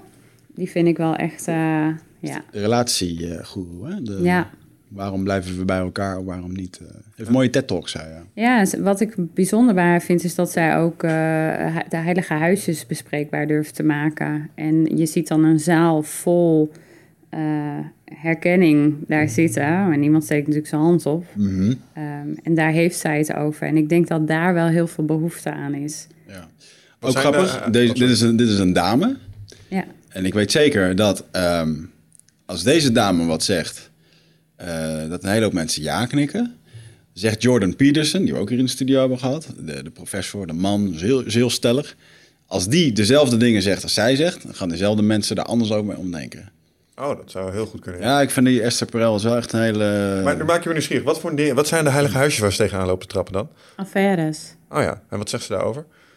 Eh, zij onderzoekt eh, de mogelijkheid eh, van de affaire. Dus wat maakt dat iemand dat heeft? Hoe komt het dat we er zo mening over hebben? Hè, dat zou je bijvoorbeeld ook met Heilige Huisje Succes dus schijnbaar kunnen doen, zit ik me te bedenken. Maar hè, de, over affaires hebben mensen natuurlijk allemaal mening, maar iedereen doet het. Dus, ehm, maar iedereen is een beetje generaliserend. Maar het gebeurt veel. Mensen doen het wel eens. Ja, het komt wel eens voor, schijnt. Dus wat maakt dan dat eh, dat gebeurt? Maar, en, en wat ik bij haar heel mooi vind, zij gaat eigenlijk naar waar heb je behoefte aan? En, en zij zegt bijvoorbeeld ook een nieuwe versie van jezelf. Ja, dat vind ik wel... Oh ja, dat vind ik mooi dat daar ruimte voor mag komen. Ja. Het, het, het doel, ik vind dat zij heel erg stuurt naar authenticiteit en een relatie. Ja. Eh, en een, zij is ook Amerikaans, hè? Dacht ja. ik. Nee, nee, nee, ze komt uit België. Oh ja? Ja, Oh. Dus ze spreekt Nederlands. Uh, ik had helemaal het idee. Ze laatst was ook een keer in Nederland op televisie. dacht ik, ah, we moeten er in een studio, want ze is nu in Nederland. Maar, ja. Nee, maar dat betekent dus dat waar, ja, kunnen. Ja. Maar, um, Wat uh, grappig, want ik denk dat dus ook als ik zo iemand zie. Ja. En ineens, ik kwam haar tegen. En toen dacht ik, oh fuck, die moet ik... En toen zag ik haar bij één um, talkshow. En toen bij de andere. En toen TED Talks. Op een gegeven moment zie ik dat... Nee, die is out of my league. Oh ja, ja. Ja, voor je magazine. Nee, maar super. Ik vind het gewoon grappig dat je dan denkt... Oh ja, dat is een... ja. Nou, tip daarover. Wij hebben meerdere malen gedacht, uh, die is out of our league. Maar ze zijn uiteindelijk allemaal komen opdagen. Ja? ja? ja. Via LinkedIn bericht. Ja, ja, gewoon LinkedIn bericht sturen. De meest moeilijke, meest grote namen zijn op de meest makkelijke manier binnengekomen. Oh, cool. Ja, is echt, uh... ja, mensen waarvan... Uh, de eerste waarbij we dat hadden, dat we het eigenlijk niet zo goed konden geloven... was bijvoorbeeld een David Allen. Gewoon een bericht gestuurd op LinkedIn. Dag meneer Allen, we hebben een podcast. Lijkt u het leuk om langs te komen? Ja hoor, we komen graag een keer langs. Oh, oké, nou dat was makkelijk. ja. Ja, die, die commandant van de commandotroepen vond ik ook wel leuk. Want we wilden eigenlijk gewoon een commando in de studio. En vervolgens stonden er vijf man hier binnen en uh, persvoorlichters, communicatiemanagers en, uh, en de commandant zelf, omdat hij het leuk vond om zelf te komen. Wat ze eigenlijk niet hadden verwacht, vond ik wel een heel grappig compliment. Ja. ja, dat is super vet man. Ja, dus doe je zelf niet tekort is wat we zeggen. Ja, ze zou maar zo nog eens een keer... Uh... Ja, zet hem op de roadmap voor je magazine. Mooi interview met haar. Proactiviteit is de key. Maar, maar dan ook, ook zij um, is wel heel erg op de authenticiteit binnen een relatie en binnen een persoon. Ik denk ook wel dat... Um, je vergelijkt het al snel met de Amerikaanse markt. Ik zat laatst keer Dr. Phil te kijken, zo'n filmpje op YouTube. Toen dacht ik, oh, Nederland is zo, zo anders dan Amerika. Dr. Phil uh, krijg ik wel echt jeuk van, hoor. Ja, man. Ja, ik, dit ging over een meisje van 15 die... Uh, uh, die had zelf aangevraagd om bij Dr. Phil te mogen zijn. Want uh, hij moest haar moeder eens eventjes wat tussen de oren spelden. Die moeder had haar uit schuldgevoel zo erg verwend. Zij kreeg dus een, uh, nou, gewoon een salaris van 2500 dollar per maand. En dat had ze nu dan ingekort. Nou, dat vond ze niet kunnen. Was het niet mee eens. Want haar moeder had haar zo opgevoed. Uh, dus daar moest ze nu ook de consequentie voor dragen. En het kon niet zo zijn dat ze nu in één keer... Uh, ja, ze reed ook met, alleen maar met Uber XL. Zelf kon ze niet koken. En op een gegeven moment uh, nou was dan de conclusie van... joh, wat zou je graag willen dat je dochter doet? Ja, ik vind eigenlijk dat ze moet werken. Het meisje barst in tranen uit. Werken? ik ben bang dat ik dan dood ga. En gewoon helemaal bang van de buitenwereld, weet je wel. En dan, uh, die wilde een auto van drie ton voor de 16e verjaardag. Als ik kreeg er een van anderhalf, was het, was het gewoon ontevreden over. Ja. Extreem geval. Maar ik denk wel dat als het gaat omtrent... Uh, uh, het deed me even herinneren aan The Perfect American Life. Ja. wat zo'n ontzettende druk is. er is een, een gebruik volgens mij in Amerika... dat de verlovingsring moet 30% zijn van je jaarsalaris. Ja, dat bedoelt ik. Dat is, ja. dat is, en als je dat niet doet, vind je omgeving er iets van. Ja, precies. Holy dus, shit. Dus, en, en, op het moment als dat dus niet zo is, dan ziet de omgeving jou ja. als, een, als een vrek.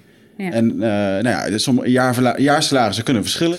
En um, ja, dat zou dus betekenen dat er straks iemand een ring met uh, van 50 of 60, 70 of 90.000 euro rondloopt. En dan, ja, uh, maar en stel nou dat die ring 5000 kost. Waarvoor de meeste Nederlanders nu al hun oren gaan klapperen van 5000 voor een ring. Weet je? Um, en dat, dat, dat zijn zulke verschillen, joh. Maar dat, dat, uh, ja, als dat dus niet gebeurt, dan is er dus een familie die er naar kijkt. Allemaal vriendinnen en dingen. En, uh, en dat, dat heb je weer die buitenwereld die daar gewoon een baksteen van 100 kilo boven op je schouders ja. ligt. En in dat perfecte Amerikaanse plaatje is weinig ruimte voor minnaressen of minnaars over het algemeen. Ik denk dat daar wel echt een, uh, een ernstig taboe op heerst. Ja, je hebt natuurlijk een uh, gelovig, uh, gelovige kant. Ja, ik denk dat dat allemaal uit het christendom voortkomt. Ja hoor. Denken aan een ander is al vreemd gaan in het christendom. Nou, en dat is wel mooi, want zij stelt dat inderdaad ook ter discussie. En dat is natuurlijk ook misschien wel voor ja, mijn kinderen, die zijn wat jonger. Ja, je krijgt, die hebben hele andere toegangen. Mm -hmm. Die had ik niet. Ik had geen WhatsApp. Weet je, dus die toegangen, die, uh, wanneer ze iets vreemds gaan. Ik denk dat het wel mooi is om uh, dat dat bespreekbaar gaat worden. Hoe, hoe, hoe, bedoel je dat precies? Omdat ze meer toegangen heeft, zijn er meer omgangsvormen die misschien. Nou, we, als, we, we, bespreken vaak helemaal niet wat we willen. Weet je, da daarom zei ik, vrouwen zijn een beetje ongeleid aan het worden. En mannen zijn een beetje in de war. Heel erg uh, niet voor iedereen. Um, er gebeurt veel. Mm -hmm. En daardoor uh, weten we allemaal niet zo. We, we vinden het erover praten heel erg lastig. we, aan de ene kant heb je uh, van de hashtag MeToo. Er komt een beweging op gang. Uh, hoor, zie wat er is gebeurd. Aan de andere kant is het, ja, moet je dan alles aangeven wat je wil? Is het niet juist eh, de verleiding ehm, dat je niet weet wat er gaat gebeuren als je met elkaar bezig bent. Waar zit dat dan? Waar ontmoet je elkaar dan? En ik geloof dat het goed is dat er nu eens gepraat gaat worden. Bij mij thuis werd in ieder geval vroeger gewoon niet gepraat. Het was ruzie, was heftig. Dan kwam je binnen, zei je koffie, ja goed. En dan, ging je, dan was het klaar. Ja. Dus er zit nog wel een nuanceverschilletje in praten. En waar vrouwen in ieder geval helemaal niet zoveel... We, we zeggen veel hoor, maar het is niet altijd wat, we, wat onze behoefte is. Wat is je behoefte? Ehm, eh, in je relatie, in je bedrijf, met je klanten. Eh, vrouwen, mijn klanten zijn er ook heel goed in om van alles te vertellen, maar dat is eigenlijk helemaal niet waar ze behoefte aan hebben. Ja. En daarom is het goed dat iemand meer op die bühne gaat staan en het daarover heeft, zodat dingen bespreekbaar worden en we daar eens over na kunnen gaan denken. Ik zie dat bijvoorbeeld bij influencers op social media ook. Die laten dan bijvoorbeeld zien van, eh, oh kijk, zij stuurt mij een berichtje dat ik een kutstem heb en dat ik eh, eigenlijk gewoon offline moet. Daarmee laat je aan anderen veel meer zien. Die stemmen hebben we nu allemaal gekregen van kijk, dit gebeurt er achter de schermen. En zo'n Esther Perel is iemand die dingen durft te zeggen die de maatschappij dus niet zegt. En het is alleen al goed dat wij het er misschien even over hebben, erover nadenken. Tuurlijk, er is heel veel grijs gebied. Iedereen heeft zijn eigen grenzen en wensen. Helemaal goed. Uh, maar het, het, mag er wel eens over, wel over gaan, want het is aan de hand. Ja. En als zo iemand dan op de bühne staat, dat vind ik inspirerend. Want er zit een golfbeweging in. Ja, ja, is mooi. Wat waren andere heilige huisjes waar ze tegenaan loopt te beuken? Nee, dat, is, dat, dat vind ik uit, ook ja. weer goed van haar marketing. Dat is haar... Uh, het ging even over, we kwamen hier op over rolmodellen. Van wie ja. zei, uh, zijn er nog andere die, uh, waarvan je denkt van wauw, die doen het goed? Ja, nou ja, Michael Pilarczyk vind ik natuurlijk dat het, uh, ja. daar ben ik fan van. Die ja. doet het enorm goed. Ja. Dat, dat, delen wij. Die, ja. Die pakt het gewoon zo professioneel aan. En die is zo consistent. En die bouwt zo goed. Maar ik heb ook wel tegen mezelf gezegd dat ik me ook niet per se zoveel meer wil vergelijken met mensen zonder kinderen. Oh, dat is interessant. Hmm. Hoezo? Ja. Omdat dat een ander leven is. Of... Dat denk ik ook wel, ja. Ja. ja? Waar, waar liep je daar met name tegenaan? Was dat het... Uh... Dat ik... Michel verzamelt nu informatie om geen kinderen toe hoeven nemen. Ja, waar, je, waar, wat zei je, waar ik tegenaan loop? Ja, wat is het met name? Want uh, blijkbaar heb jij in het ver verleden vergeleken met uh, mensen die, die inspirerend vonden, die geen, uh, die geen kinderen hadden, waar jij ja. ze wel hebt. En dan merk je, maar dat kan niet, want ik loop hier en hier tegenaan. Ik vond ja. dat iets met tijdsbesteding te maken heeft. Ja, ja nee, maar dat is het. Mm. Dat is, um, je, ik krijg veel minder gedaan, omdat ik het belangrijk vind dat ik ook thuis ben. Ja.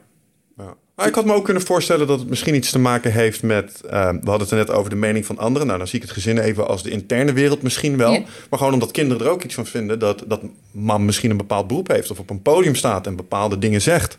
Uh, ik kan me van alles bij voorstellen. Ja, nou, mijn oudste zoon is nu inmiddels 12 en die vindt het helemaal fantastisch. Dus die, uh, daar sta ik nog eerder voor te shinen van kom maar door. Leuk. Als dat, ik, uh, als dat hij er iets van vindt. Maar ik kan me zeker voorstellen dat hij dat vindt. En ik merk ook dat de kinderen van mijn zus of de kinderen van mijn vriendinnen, die worden ouder en die beginnen mij ook te volgen. Oh. Daar heb ik ook wel even een. Ja. Maar die zijn toch leuk, flexibeler kinderen. En uh, ja, eigenlijk de ouders zijn wat stugger vaak. Die zitten Hmm. gewoon nog meer in de oude wereld, waar internet toch nog steeds, het is er al even, maar nog steeds als een nieuwe wereld wordt beschouwd. Waarbij sommige ondernemers dus letterlijk zeggen: uh, nee, wij doen nog niks online. Ja, hoe kan het nog Ja, ik weet het niet. Lang hebben we nou internet? Bijna 20 jaar? Ja. Het is geen nieuw ding meer, jongens. Nee, ja. Het is here to stay. Ja. Ja, ik denk ook dat je er niet aan uh, ontkomt. Ook al ben je helemaal niet online aan het verkopen. Dus ik heb uh, ja, regelmatig als dit soort seminars geven... dan de therapeuten die gewoon... ja, ik wil echt graag één op één blijven werken, vind ik belangrijk. Ja, prima. Uh, juist dan moet je toch online die klanten gaan werven. Ja. Het heeft er niks mee te maken dat je alleen maar online uh, les aan het geven bent of zo. Nee, ik werk heel veel samen met een uh, therapeute. En zij gaf gisteren ook aan dat de klant had gezegd... joh, ik woon echt best ver weg. Kan ik niet uh, via Skype sessies met jou doen? Dus dat gaat ze nu proberen. Um, maar alleen dat al. Ja. En het is, natuurlijk heeft het niet de uitwerking. Natuurlijk moet je als je een opstelling doet iemand bij je hebben. Maar, je, maar dat eerste gesprek kan ook al online. Ja. Je kan heel veel meer mensen bereiken. Andere mensen bereiken, nieuwe mensen bereiken. En om meer geld te verdienen zul je andere mensen moeten bereiken. Ja. De mensen die moeiteloos zeggen: Oh, maar ik betaal voor een sessie met jou uh, zoveel. Want dat wil ik. Maar die zitten niet per se allemaal in de plaats waar je woont. Hey eindbaas en luisteraar, dankjewel dat je zit te luisteren naar deze podcast. Ik onderbreek hem eventjes voor een hele belangrijke boodschap. Of misschien liever gezegd een uitnodiging. Want op 24, 25 en 26 mei, dan is er weer een nieuwe editie van Ride of Passage. Dat is mijn retreat voor persoonlijke ontwikkeling. En speciaal voor de mensen die op zoek zijn naar, ja, naar, helderheid. Of dat ze lastig bij hun gevoel kunnen komen. Dat ze moeilijke beslissingen moeten maken. En dat ze zo ontzettend in hun hoofd zitten. Ja, dat ze er eigenlijk gewoon niet meer goed uitkomen. Of dat ze misschien al heel lang in een, ja, een soort van oud gevoel zitten. Dat ze dat gevoel willen transformeren. Of misschien wil je gewoon een oud stuk achter je laten. Ergens een punt achter zetten. En ja, zoek je misschien heling op iets wat, wat je te lang hebt weggeduwd of, of hebt vermeden. Daarvoor wil ik je uitnodigen op 24, 25 en 26 mei om in een retreat mee te doen waar de inhoud van het programma geheim is. Waar de belofte is dat het oncomfortabel wordt. Want jij begrijpt als geen ander dat als je die volgende stap wilt maken, ja, dan zul je uit de comfortzone moeten komen. En ik garandeer je, laat mij dat proces begeleiden met jou voor drie dagen. En je leven zal daarna nooit meer hetzelfde zijn. Gemiddeld beoordelen de deelnemers het met een 9,2. En daar ben ik ontzettend trots op. Er is ook een money back guarantee. Heb je de drie dagen vol, volbracht en vind je het niks, krijg je gewoon je geld terug. Dus het enige risico wat er is, is dat je gelukkiger kan worden. Ik zie je Bride of Passage. Ga naar wichertmeerman.nl en klik op Retreat. Wat vind jij van de... Ik even zeggen hoe, dat, hoe ga ik dit verwoorden? Wat vind je van de... Ik noem het even de mythe van het digital nomaden. Dus je hebt natuurlijk je hebt jezelf opgezet als trainer met uh, online programma's. En, um, is dat een, um, ik noem het een beetje een mythe, want ik, je ziet natuurlijk de mooie filmpjes van... Hey guys, I'm here in my villa in Bali, bla bla bla. En uh, hier werk ik, dat kan zeker. Maar ik ben wel van mening dat als je je bedrijf wil runnen... je wil er een echt bedrijf van maken... dan, uh, dan loop je tegen beperkingen aan van het niet op een locatie zijn. Ja, ja. ja ik, ik geloof daar niet per se in in het digital nomad uh, leven. Maar dat is ook omdat ik het niet leef, dus ja. ik weet het niet. Uh, ik geloof wel dat in de basis mensen heel erg geholpen willen worden. Ja. En als jij vooral heel erg bezig bent met jezelf te helpen in prachtige reizen maken, overal zijn, uh, dan word je vaak geholpen als je bijvoorbeeld veel volgers hebt door hotelketens. Ja. Ja, op die manier, ja. Dus je, je haalt ergens je uh, geld vandaan wat de levensstijl mogelijk maakt die je hebt. En daarbij zijn bijvoorbeeld heel veel volgers een goede contractvorm om te zeggen: Oh, wil jij mij uh, een paar nachten in jouw hotel laten slapen? Want ik heb zo volgens en dan promote ik jou. Ja. Um, dus dan ben je eigenlijk heel druk met je eigen leven, wat ik prima vind. Alleen dan ben je niet zo druk met mijn probleem vaak. Ja. En een online programma reikt maar zo ver. Het, hè, we vinden online programma's nu heel fijn. Het is passief, maar het is vooral. Ik geloof niet zozeer in passief, maar meer in schaalbaar. Hè? Dus heel veel mensen kunnen dat volgen. En daar kun je zeker heel veel mensen mee bereiken. Ja. En toch is dat niet per se wat iemand verder helpt. Want we hebben online een soort wereld gecreëerd dat je alles zelf moet kunnen. Alleen het stukje schoenmaken hou je leest en, bij je leest en een bedrijf is een bedrijf. Zoals het altijd heeft. Dat, je kan niet eens de struct, ineens de structuur van een bedrijf anders neerzetten. Ja. Een bedrijf heeft een, net als dat jij zegt met de apen, heb jij het wel eens apen, heb je het wel eens over? Ja, heeft een, je hebt een hiërarchie in een bedrijf. Ja. En, al, en die klant zit daar ook in. Ja. En als je dat op gaat schudden, zitten daar ook schutjes. Ja, het is niet zoals je twee jaar digital nomad gaat zijn... dat je dan terug naar gaat naar Nederland... dat het hier de, de business in één keer floriseert. Nee. Hoe, kijk, je, ja. bent, je bent dan vaak zelf op zoek naar rust of ruimte of jezelf... Ja. of lekker buiten spelen, wat prima is. Alleen dan ben je voor mij vaak niet zo druk. Terwijl als ik jou 5k ga betalen om druk met mij te zijn... Ja. en jij zit de hele dag in het buitenland... Ja, ja ik ben het met je eens, ja. Ik denk dat een hele hoop uh, natuurlijk de 4-hour workweek volgen en... Uh... Nou ja, wat ik dus geniaal uit de 4-hour workweek vond... is dat die gast gewoon zegt... ja, je werkt natuurlijk wel gewoon 80 uur... maar uh, die andere 74, 76 uur doe je wat je leuk vindt. Ja, ja. Ja, ja, ja, ja, marketing. Geniaal. Je verkoopt een prachtig zinnetje, de 4-hour workweek. En natuurlijk is hij van het delegeren, elimineren, nadelen. maar uiteindelijk staat er gewoon, hè, het is de 4-hour workweek, komma. Ja, je werkte wel 80, maar Ja. Toch hebben wij wel... We hebben wel weken gehad dat we dachten, dit is wel echt een 4-hour workweek. Oh, het zou nog steeds kunnen, En, de eh, ja. 4-hour workweek. Alleen daarmee, daarmee loop je wel tot een bepaald punt dat het, eh, het water niet hoger gaat stijgen. Nou, dat. En, En eh, bovendien, wat ga je dan doen met je tijd? ja. Nou ja, en dat is waar. Ik moest. eh gisteren zag ik echt een heel mooi artikel van iemand op LinkedIn. Heel open. Ik vond het echt eh, authentiek. En hij had het daarin ook over de AA. En een van de dingen die ze dus schijnbaar bij de AA leren is ehm, dat je bezig moet blijven. Hè, dus het doen. En in contact met anderen moet blijven. Dat wordt op een basiscursus voor mensen die echt wel het heftig hebben eh, geleerd. En Ja. ik bedoel niet basiscursus als in iets simpels, maar dat is terug naar de basis gaan, is dat het. Dus ik denk dat wij als mens niet zo gebouwd zijn om een super individualistisch leven op een berg in Nepal te leven. Nee, We zijn echt gebouwd om elkaar te helpen. het ondersteunen, ja, het, eh, ja, dat denk ik ook wel. Groepsdieren. Ja, we zijn groepsdieren. Linksom of rechtsom. Dus zit iemand. eh, we hebben mensen die met pensioen gaan, vinden het vaak ook lastig vallen in een gat. Ja, als we nu allemaal eh, miljonair gaan zijn en eh, niet meer hoeven te werken. Oh ja, dat is ook niet, eh, nee. Nou, ik denk dat er... Dat er eh, nou, nee, laten we gewoon eens naar onszelf gaan. Waarom ehm, hou jij het niet bij de vier? Als we alleen Nutrofit zeg maar, op farm zouden zetten... eh, dan kan je daar prima van rondkopen. Kun je er lekker de hele dag in die weilanden van je boog schieten. Ja. Ehm, maar dat doe je niet. Why is that? Eh, ja, dan kom ik toch niet eh, aan mijn eh, metertje van waardering, wat ik heel graag... Ja, ja precies. Ja. Ja, of nut met name. Ja, precies. Ik Ik wil ik bezig zijn. met mijn tijd gedaan hebben. Dat Ja. vind ik wel een fijn idee. Ja, maar volgens mij is het voor jou echt eh, de waardering. Want dat gaf je toen straks aan. Ah, ik, vind het, ja, ik, ik vind het, eh, ik blijf het heerlijk vinden om, eh, om mijn energie te geven aan anderen, dat ze geïnspireerd naar huis gaan. En daar, daardoor voel ik een waardering. En ik denk dat dat dan, eh, ja. Dan, Ja. dan is natuurlijk ook de vraag, heb je die waardering dan per se nodig om jezelf gelukkig te voelen? Dat is wel een goede eigenlijk, een goede vraag. Ik denk dat het antwoord gewoon ja is. Ja. En ik denk dat iedereen Ja. dat heeft. Ja, ik kan dat nu heel- gewoon hoort ja. bij je sociale dier zijn. Ik kan natuurlijk een heel spiritueel antwoord geven van nee, bla bla bla. Maar uiteindelijk is dat wel, eh, ja, ik denk ook wel dat dat mijn, eh, mijn roeping is, mijn, mijn missie. Mijn, eh, daarvoor ben ik ook wel hier. Nou Kijk gewoon naar het verschil in het gevoel dat je voor jezelf kan meemaken op het moment dat je gewoon van iemand een oprecht complimentje krijgt. Mhm. Kan je de hele dag maken. Ja, zeker. Toch? Ja, Ja, nou dat. Ja. Dus iedereen heeft die systemen en dat is gewoon een bron van ontzettend veel energie. ja. Tenminste voor mij wel. ja zeker. Ja, ja, Ja, absoluut. ja, ja, ja. Ik denk niet dat het erg is. Ja. Hoe heb jij dat? Ben jij gevoelig voor waardering? Heb je dat nodig? Nee, zeker. Het is vaak hoe gevoeliger je voor waardering bent, zo gevoelig ben je ook voor afwijzing.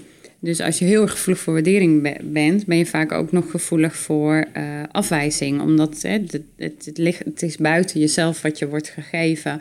En ik lees wel eens in meer spirituele omgevingen, boeken, eh, dat je er eigenlijk vanaf moet. Hè? Dus eh, nog kritiek, nog lof. Ehm, ja, laat het het ego-stuk zijn wat je nog te ontdekken hebt, wat zowel lof als eh, kritiek eh, daarmee om moet gaan. Ik geloof wel, net als wat jij zegt, ehm, ik weet niet meer welk voorbeeld je net had, maar bijvoorbeeld pak iemand zijn auto af dat, of pak eindbazen af, dat moet niets doen aan wie ik ben. En dat zou eigenlijk lof en waardering ook niet moeten doen. Maar toch denk ik dat omdat wij sociale dieren zijn, we het prettig vinden om eh, in contact te zijn met een ander. Ja. Dus ik denk wel dat we heel veel voor anderen doen, maar de ander niet op zitten te wachten.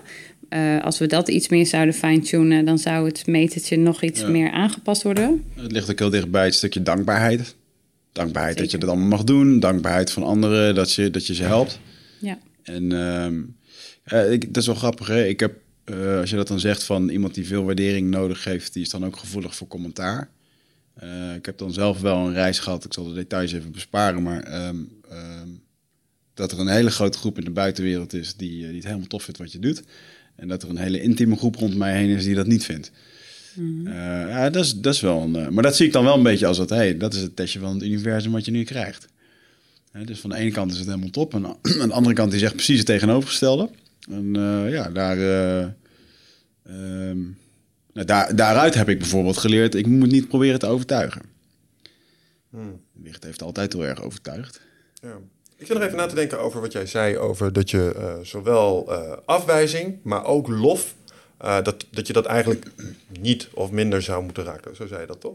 Ja, wat ik vanuit de, ehm, ik heb niet echt een ander woord ervoor, maar vanuit spirituele boeken Mhm. of wat ik daar dan van heb opgelezen, gekeken, ehm, eh, lees ik dat wel eens of hoor ik dat wel eens. Ja, Nog lof, nog kritiek. ik probeer me dat voor te stellen.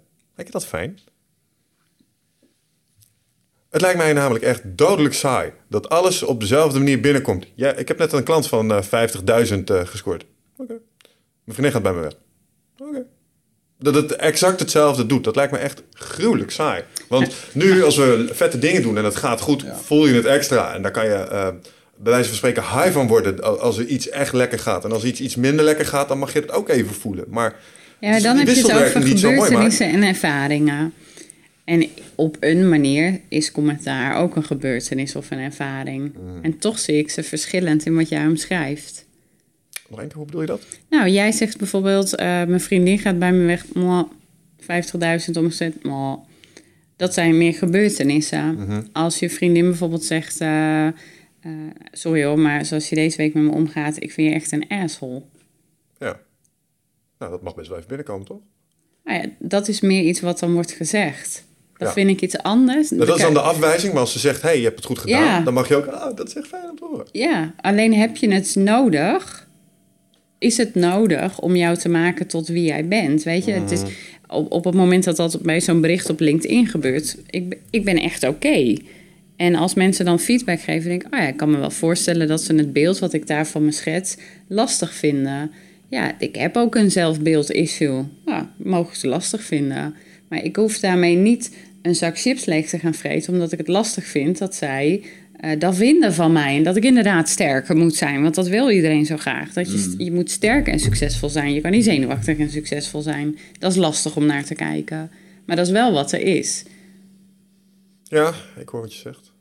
Dus ik, ik ben het met je eens. Ik, ik denk dat het er ook bij hoort. Ik denk dat ik hem dit, in dit leven niet af ga tikken. De, de, de lof en kritiek wegbeuken.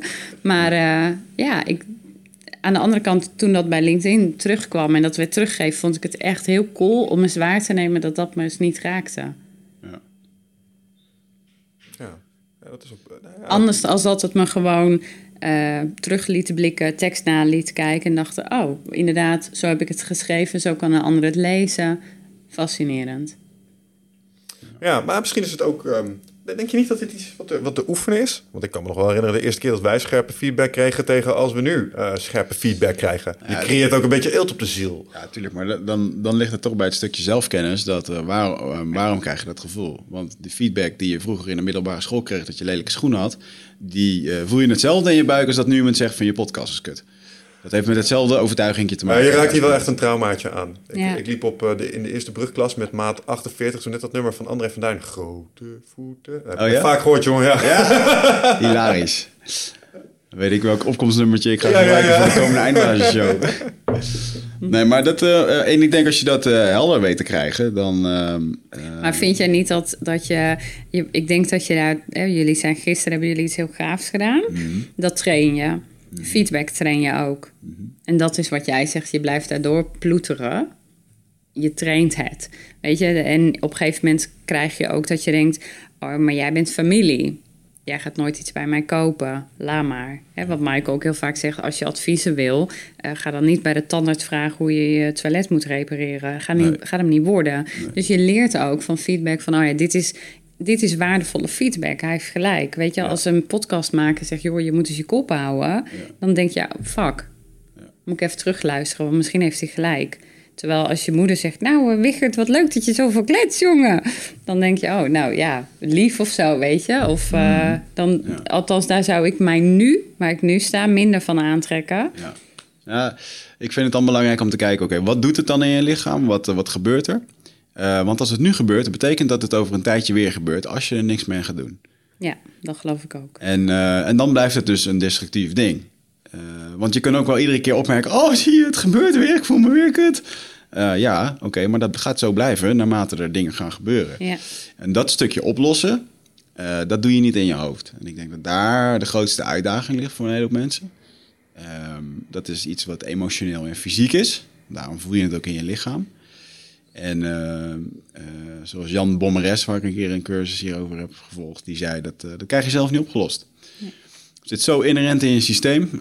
Misschien is het collectief meegenomen vanuit je ouders, vanuit je opvoeding. Dat, dat kan alleen maar opgeruimd worden door een therapeut, door een emotioneel inzicht, door een, een burn-out, door een, hè, dat, je tot, dat er echt wat gebeurt waardoor je die verandering gaat. Hoort je nou zeggen dat je, dat, je, dat je je perspectief daar niet rationeel in kunt wijzigen? Nee, maar hij zijn niet alleen rationeel. Het gaat over, dit gaat dus precies wat je nu doet. Je kunt het niet oplossen met je hoofd. Ja.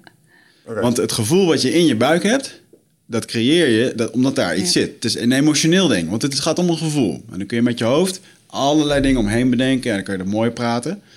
Maar uh, het echte, het teruggaan naar dat moment, naar dat trauma of naar die overtuiging, ja.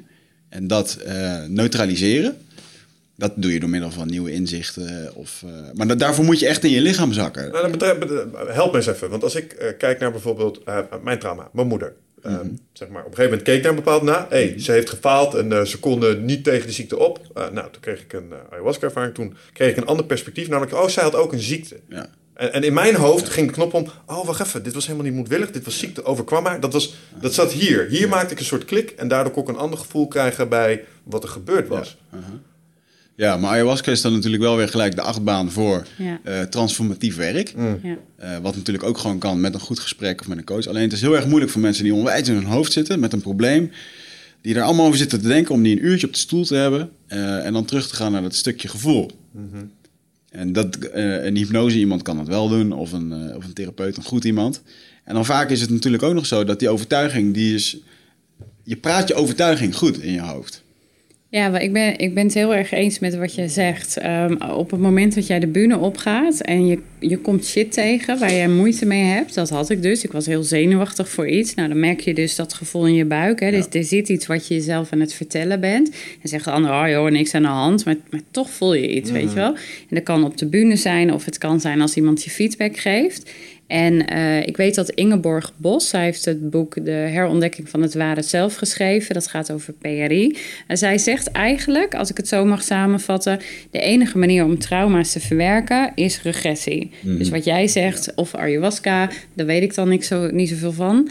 Um, maar dat je naar een therapeut gaat, hypnose, regressie, terug naar je kindertijd en voelen. Dat is eigenlijk wat zij zegt. Ga maar terug naar waar dat ooit dan ontstaan is. Ga dat maar eens even uitvoelen. En, en het komt er eigenlijk op neer, daar overleef je wel. Weet je wel, maar je moet het wel even weer voelen. Ja. En nu ben je eigenlijk de hele tijd, als je het voelt, doe je een soort van dekseltje erop. Van, oh nee, daar gaan we niet mee, daar gaan we niet mee. En dan kun je eigenlijk ook niet alleen heen. Nee. Daar heb je een goede therapeut voor nodig. Uh, maar dat, dat is wel vaak een issue voor mensen om hun dromen te verwezenlijken. Ja.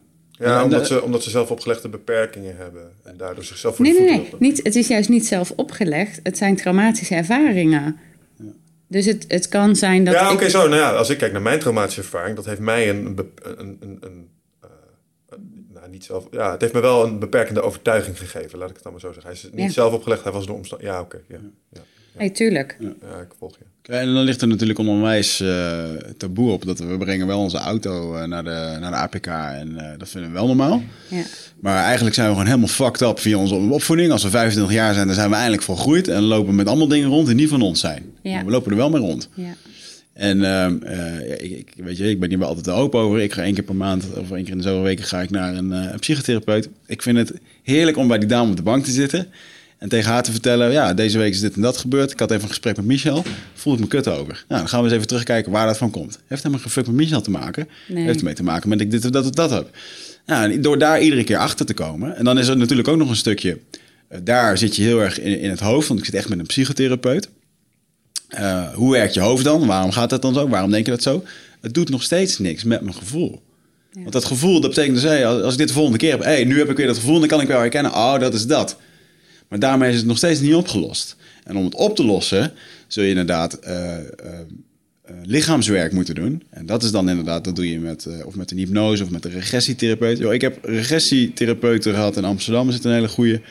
Eh, daar lig ik twee uur op een bank, ook in een hele... ja, hypnose klinkt ook allemaal diep. Je gaat gewoon liggen en ze gaat je gewoon er doorheen praten. En je gaat gewoon een of ander ding eh, heen wat vroeger is gebeurd. Je komt dan naar buiten, je hebt het gevoel alsof je een ayahuasca-sessie hebt gedaan. Ja, ja, ja. Je doet die dag daarna ook niks meer. Het is echt gewoon alsof Ja. je hebt gesport. En dat zit gewoon in je lichaam. Het is echt werken. En ehm, eh, ja, weet je, dat, je bent ook gewoon nooit uitgeheeld daarin. Want je bent niet alleen je eigen shit aan het oplossen. Ook dingen die er ingestopt zijn door je vader, door je moeder, door je omgeving. Eindeloos werk. Ja, natuurlijk, systemisch zitten heel veel van je ouders in. Ja. Van je voorouders. Systemisch, karmisch lopen er enorme lijnen.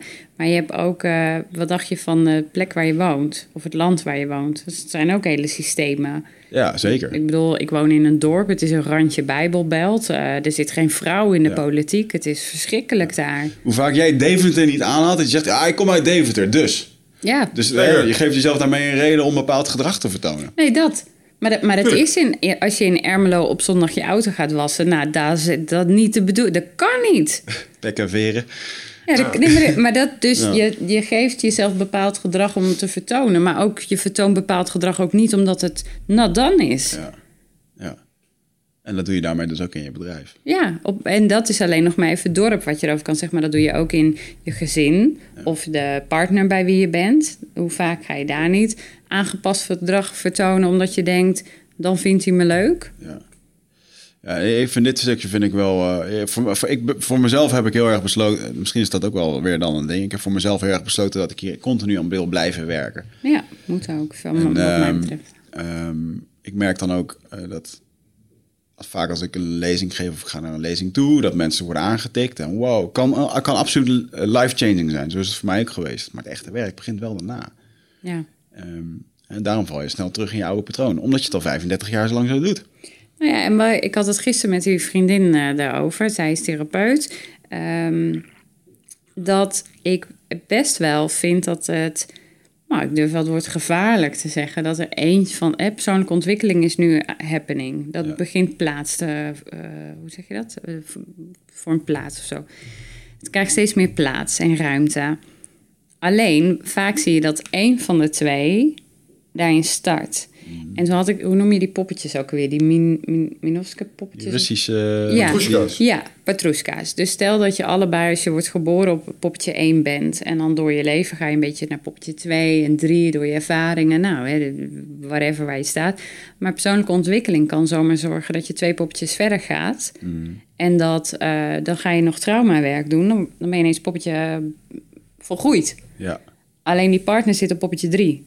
En daar gebeurt nu zoveel. En dan, dat vind ik ook zo'n heilig huisje. Daar, daar mogen we het ook over hebben van...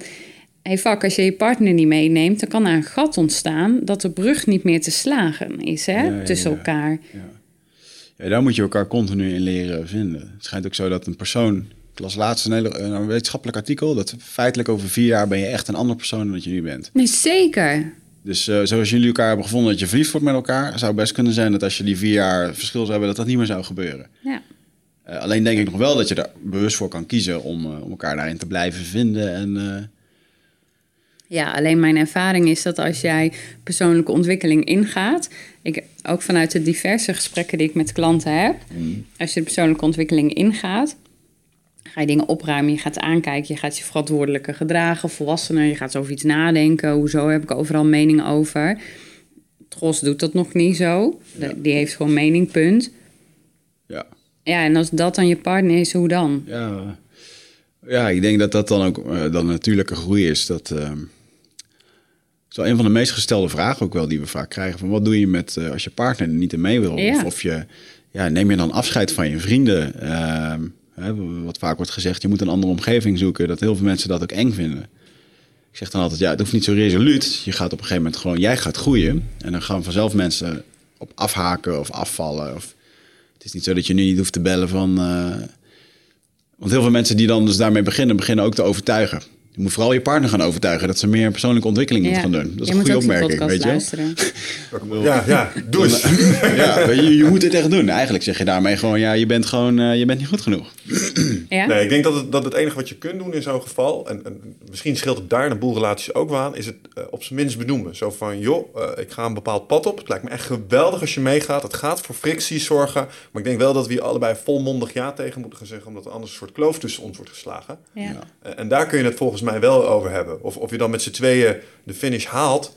Nou ja, dat mag dan nog even open blijven, denk ik. En ik denk dat dat ehm, nou, misschien een boel relaties ook wel is wa- waar een beetje omheen wordt gedanst. Zo van, hé, hey, we zijn begonnen op een bepaalde manier. We zijn nu iets verder in de tijd. eigenlijk zijn we niet meer zo match als dat we waren. Ja. Uh, en, en, dat, en dat benoemen en, en dat onder ogen komen, dat zie ik, en ook als ik naar mijn eigen voorgaande relaties kijk, dat wordt echt soms te lang uitgesteld. Ja. En op het moment dat je daar weer op durft te bewegen en durft dat onder ogen te komen, dan heb je twee opties. Of we gaan het groeipad met z'n tweeën weer aan, en dat kan. Ja. Um, of we moeten nu tot de conclusie komen dat onze wegen zich gaan scheiden. Ja. Uh, maar either way, um, ja, uh, als je de stap maakt, dan, we hadden het er straks al over, dan komt het in ieder geval wel weer in beweging. En wat ik veel mensen om me heen ook zien doen, want als je aan de zijlijn staat, is dat altijd behoorlijk makkelijk om te zien. Is dat ze er, ja, er ligt een, uh, een stinkende drol op tafel en ze hebben er een dun servetje overheen gelegd en niemand heeft het er recht over. En dat, en dat vergeten ze. Maar je ruikt hem wel. Je ruikt hem wel, ja, hij ligt er. En uh, ja, joh, ik denk dat, dat als één van de twee zeg maar een bepaald pad op gaat. Wat zeg je? Best goor eigenlijk. Ja, eigenlijk best wel goor, ja. Maar ik denk dat het wel waar is in de meeste relaties. En Ja. dat, dat als je die shit met elkaar opruimt, of je komt het in ieder geval onder ogen, of je komt tot de conclusie, deze tafel is echt te vies, ehm, dat daar weer de groei ligt. Ja, dat denk ik ook. Het is, ehm, ik vind het wel mooi om waar te nemen. Ik heb ook met mijn, veel, met mijn ouders veel eh, meegemaakt. En ik merk dat als ik dat soort dingen hoor, van eh, je energieniveau is heel erg bepalend, bijvoorbeeld voor de vijf mensen die je om je heen hebt staan. Ik, ik weet niet of het helemaal de bedoeling is dat je echt he- helemaal nieuwe mensen om je heen zet. Eh, Nee, maar in ieder geval voor de dingen die je, voor de zaken, als het gaat om financiële groei, je bedrijfsgroei. Dan moet je dat niet met je moeder gaan doen die ambtenaar is. Weet je Maar wel? uh, laten we eens even hoezo niet? Hoe bedoel je, je hoeft dat niet met compleet nieuwe mensen te doen? ik vond zijn afleiding wel fijn. Nee? Ja. Ja? Nou, maar hoe bedoel je? Nou, kijk, je ouders blijven je ouders. En daar zit, da- daar zit de hele lijn in die je te leren hebt hier.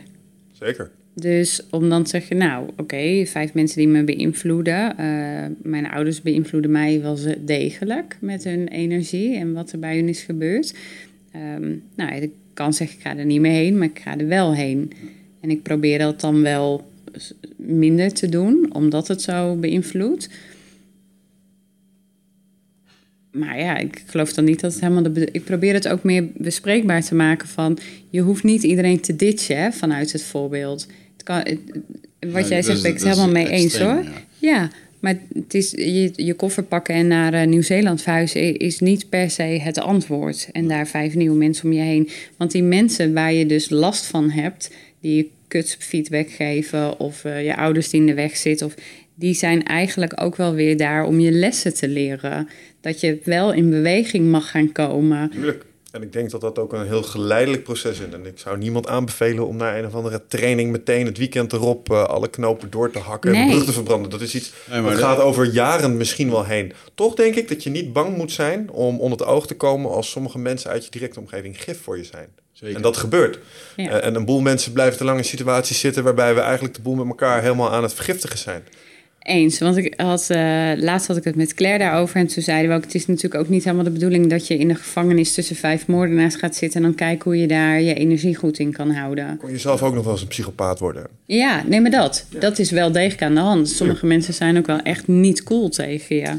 Ja, maar daar zit ook wel een stukje grenzen stellen in dan. Ik krijg best wel vaak de, de, de vraag van jongeren dat ehm, ehm, als het gaat om ehm, je omgeving met ouders die energie van je trekken. Ja, moet je dan je ouders ditchen? Nee. Ja, maar ja, ik ga er al wel iedere zondag heen. Ga je heel je zondag daarheen? Nou, dan snap ik dat je moet thuiskomen. Dan zeg je toch, jongens, oké, we spreken af. Ik heb, eh, mam, ik heb alleen eh, maximaal een uurtje tijd. En dat is voor mensen dan een openbaring. Oh ja, dat, dat, dat kan dan ook. Je, bent zelf Ja. baas in eigen tijd. eh, baas over je eigen tijd. Plus, ehm, op het moment als je iets kan veranderen, dan moet je het doen. Kan je het niet veranderen, dan moet je dat ook niet proberen. En dan kan je alleen maar je attitude er tegenover veranderen. En eh, ja, ik zal niet zeggen dat het makkelijk is hoor, met ouders en familie en dingen. Want ik heb zelf ook een hele mooie reis daarmee eh, gehad. En, en dat, volgens mij zal dat nooit eh, ophouden. Want je moet elkaar blijven vinden. Er gaan dingen blijven gebeuren. Maar ik denk wel dat je, als het gaat om de vijf mensen die dichtst bij je staan, in, in mijn werk staan er vijf andere mensen dan, dan bij mij thuis. Ja. Of op de sportschool. Of, Ik denk dat het ook neerkomt. Ik, ik, ik hang helemaal in jou en het is systemisch. En eh, voorheen, eh, Ja. had- als ze hadden gezegd, joh, jouw voorouderen of van vorige levens hadden je beïnvloed. Ga toch weg. Maar ik, ik snap heel goed hoe dat allemaal op elkaar impact. Ehm, en, te- en tegelijkertijd geloof ik wel dat als het dan een systeem is, dat je ook niet bang moet zijn om aan dat systeem te morrelen op het moment dat jij op een bepaalde manier voelt. Je wil je anders voelen. Zeker. Ik heb het hele systeem op zijn kop gegooid. Dat is het mooie Oh. van een systeem. Als er één Ja. begint te werken in het systeem, Hmm. gaat een systeem opschudden. Ja. Daar heb ik gedacht, moet je zeker niet bang voor zijn. Sterker nog, ik denk dat het helemaal de reden bijna is waarom we hier zijn. Ja. Om te groeien, om voor je kinderen uit te werken, om dingen op te lossen die zij dan niet meer op hoeven te lossen. Om dingen aan te gaan, om daarvan te leren. Ja. Ja, je raakt het net al een beetje aan door een paar dingen die je zei. Ehm, als jij zegt, eh, het zit karmisch ook al met elkaar verweven. Wat bedoel je dan precies als je dat zegt? Je Nou, dat? ik denk dat de, of je het karmisch of vanuit de familielijnen, wat ik er meer mee bedoel is, ehm, er zijn vaak situaties, dingen en gebeurtenissen geweest in families. Hebben heftige dingen plaatsgevonden, eh, overlijden of ehm, moord of eh, misbruik, eh, op, op wat voor vlak dan ook. Dat, dat is een lading in een systeem. En dan gaat de volgende vaak uitdragen. En de, wat je wel eens ziet, is dat mensen dan op dezelfde datum overlijden. Of dat juist hè, het gedrag wordt voortgezet. Alleen het, het kan bij jou stoppen. Ja. Maar daarvoor moet je wel die weg bewandelen die jij net zegt. Ik zie echt geen andere weg. En ehm, ja, daarvoor, eh, het, is letterlijk shit opruimen. Dus door de shit heen gaan. Ja, dus een, beetje in dezelfde eh, zeg maar, eh, smaak misschien. Als je vroeger ooit een keer gepest bent geweest... is de kans ook groot dat je een soort pestkopje wordt... tenzij jij kiest van, maar ik niet. dat je aan gaat kijken hoe was het voor jou dat je gepest werd. Wat heeft dat met je gedaan en welke gevoelens kwamen er toen bij je los? En wat gebeurt er nu als iemand in een gelijkwaardige situatie zo met je omgaat? Ja. Want zo re- je reageert eigenlijk de hele tijd uit, zoals ik het zie, eh, uit kindservaringen. Vaak ben je nog een klein kind wat de hele dag zit te reageren. Zoals je De hele vroeger, dag door. zoals je vroeger reageerde op de middelbare school, zo reageer je ook als je op de werkvloer staat Ja. met collega's. Ja. En ehm, ehm, je mag eigenlijk je eigen systeem gaan creëren. Dan moet je je dus ook voorstellen dat dat, dat geeft reuring in je omgeving.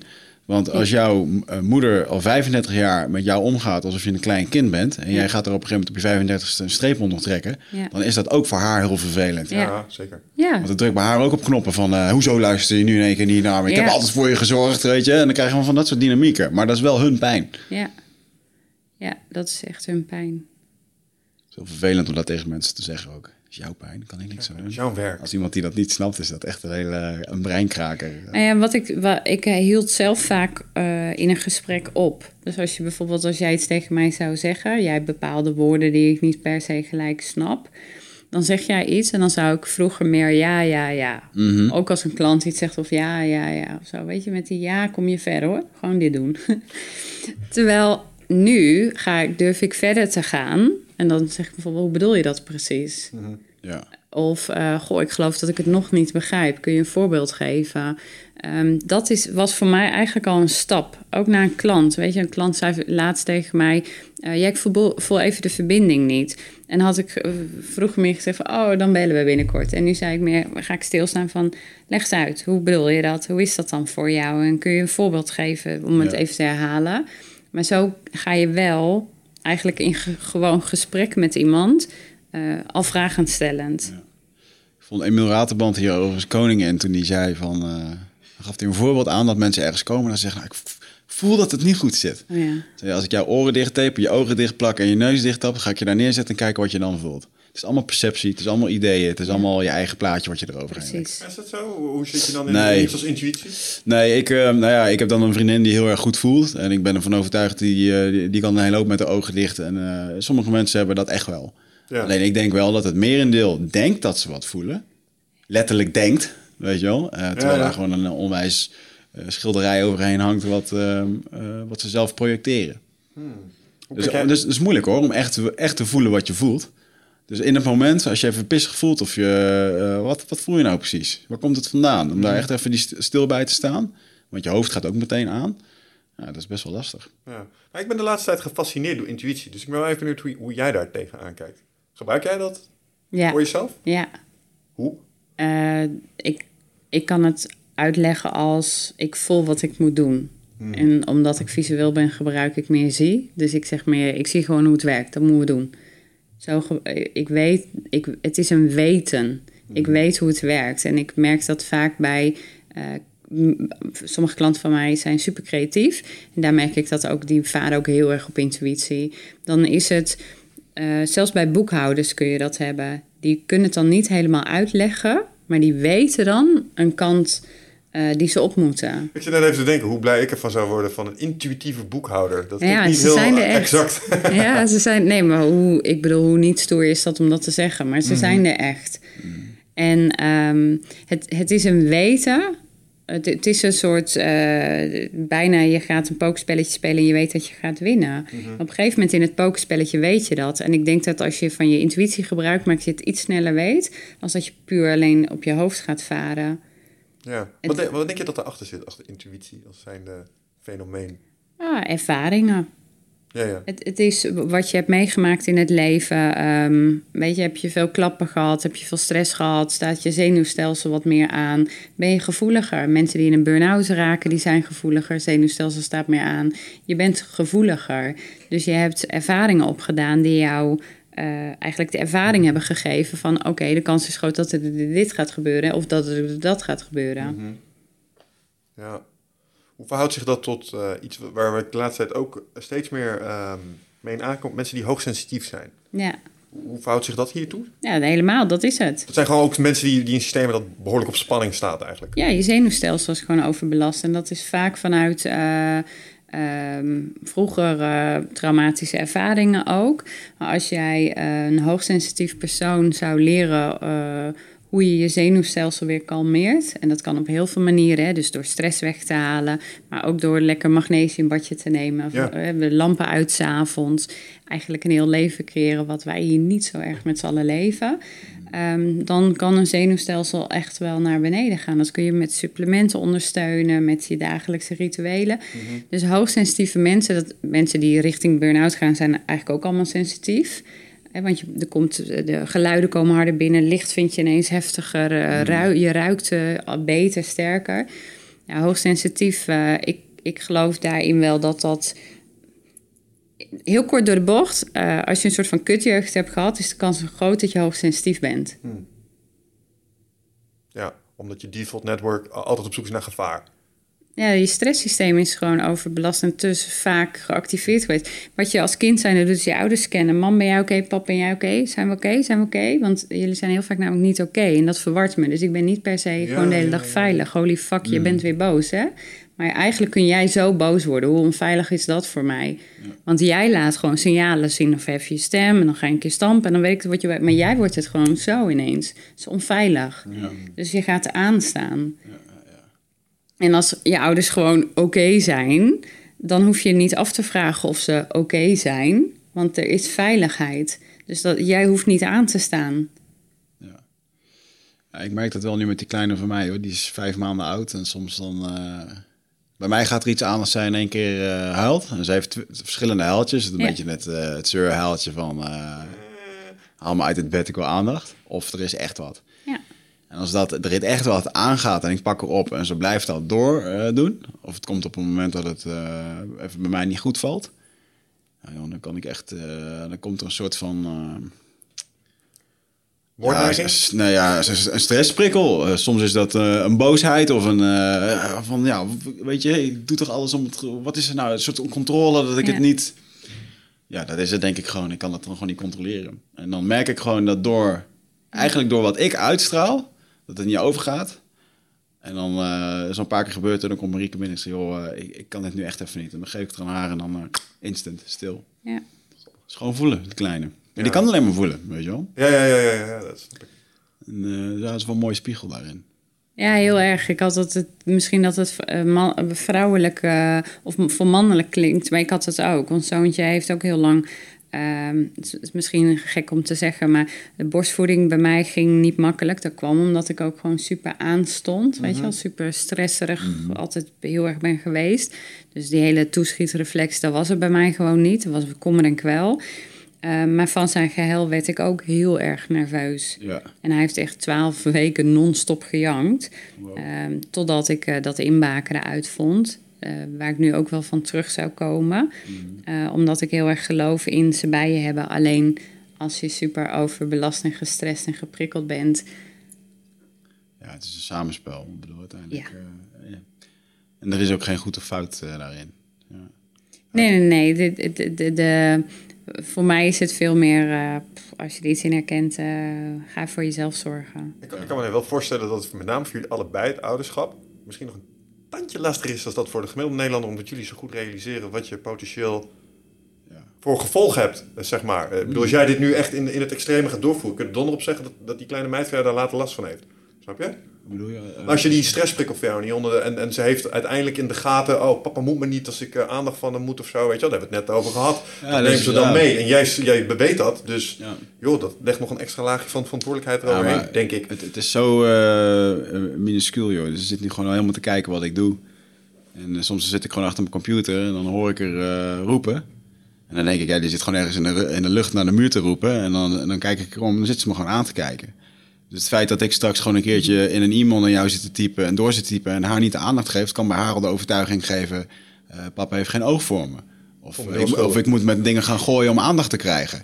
Weet je? En, en, en dat ga je ook niet voorkomen. Nee. Dat is het mooie. En dan noem ik even een, een voorbeeld met een laptop. Het kan ook als je er bij de supermarkt laat staan, dat ze Ja. denkt dat ze nooit meer opgehaald wordt.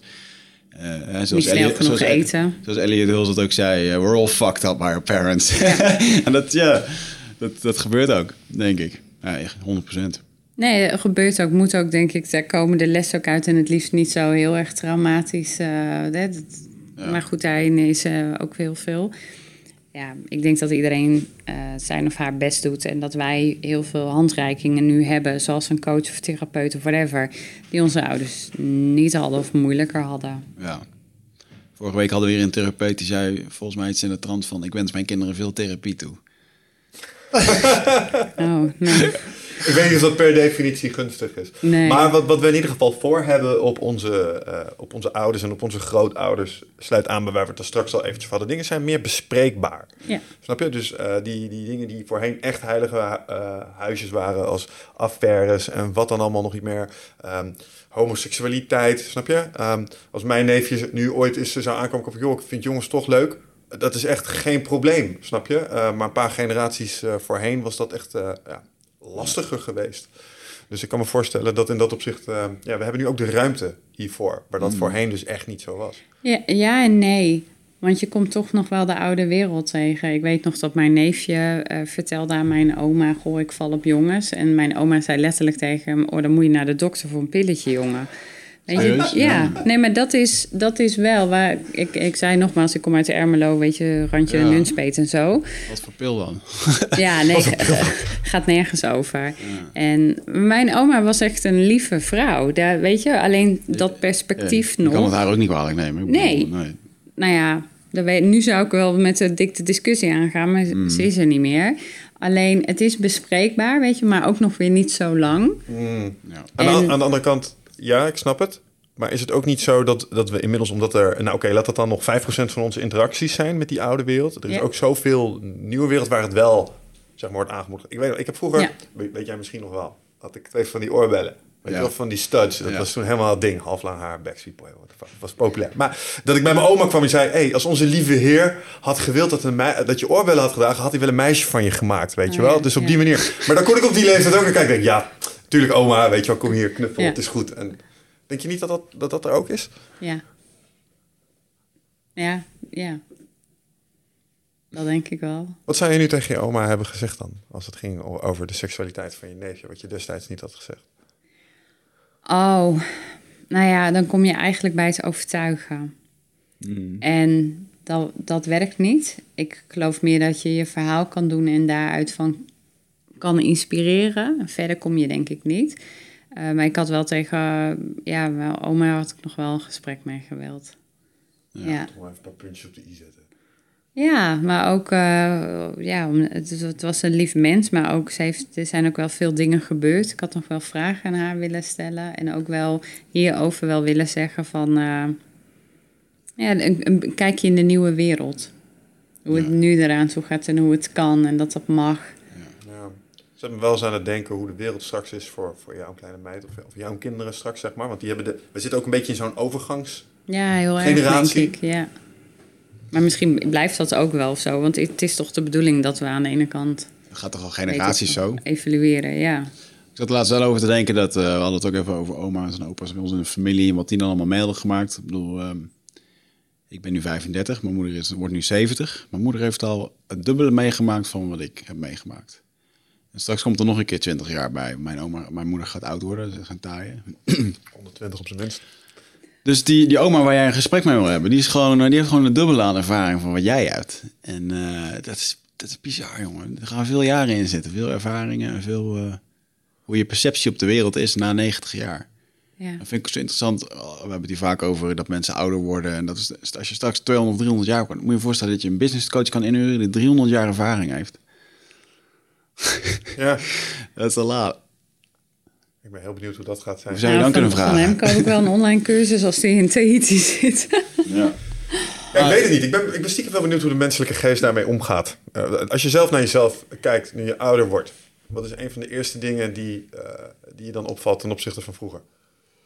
Als je naar je eigen beleving kijkt, of als jij naar je eigen beleving kijkt. Wat valt je op ten opzichte van 20-jarige Carolien?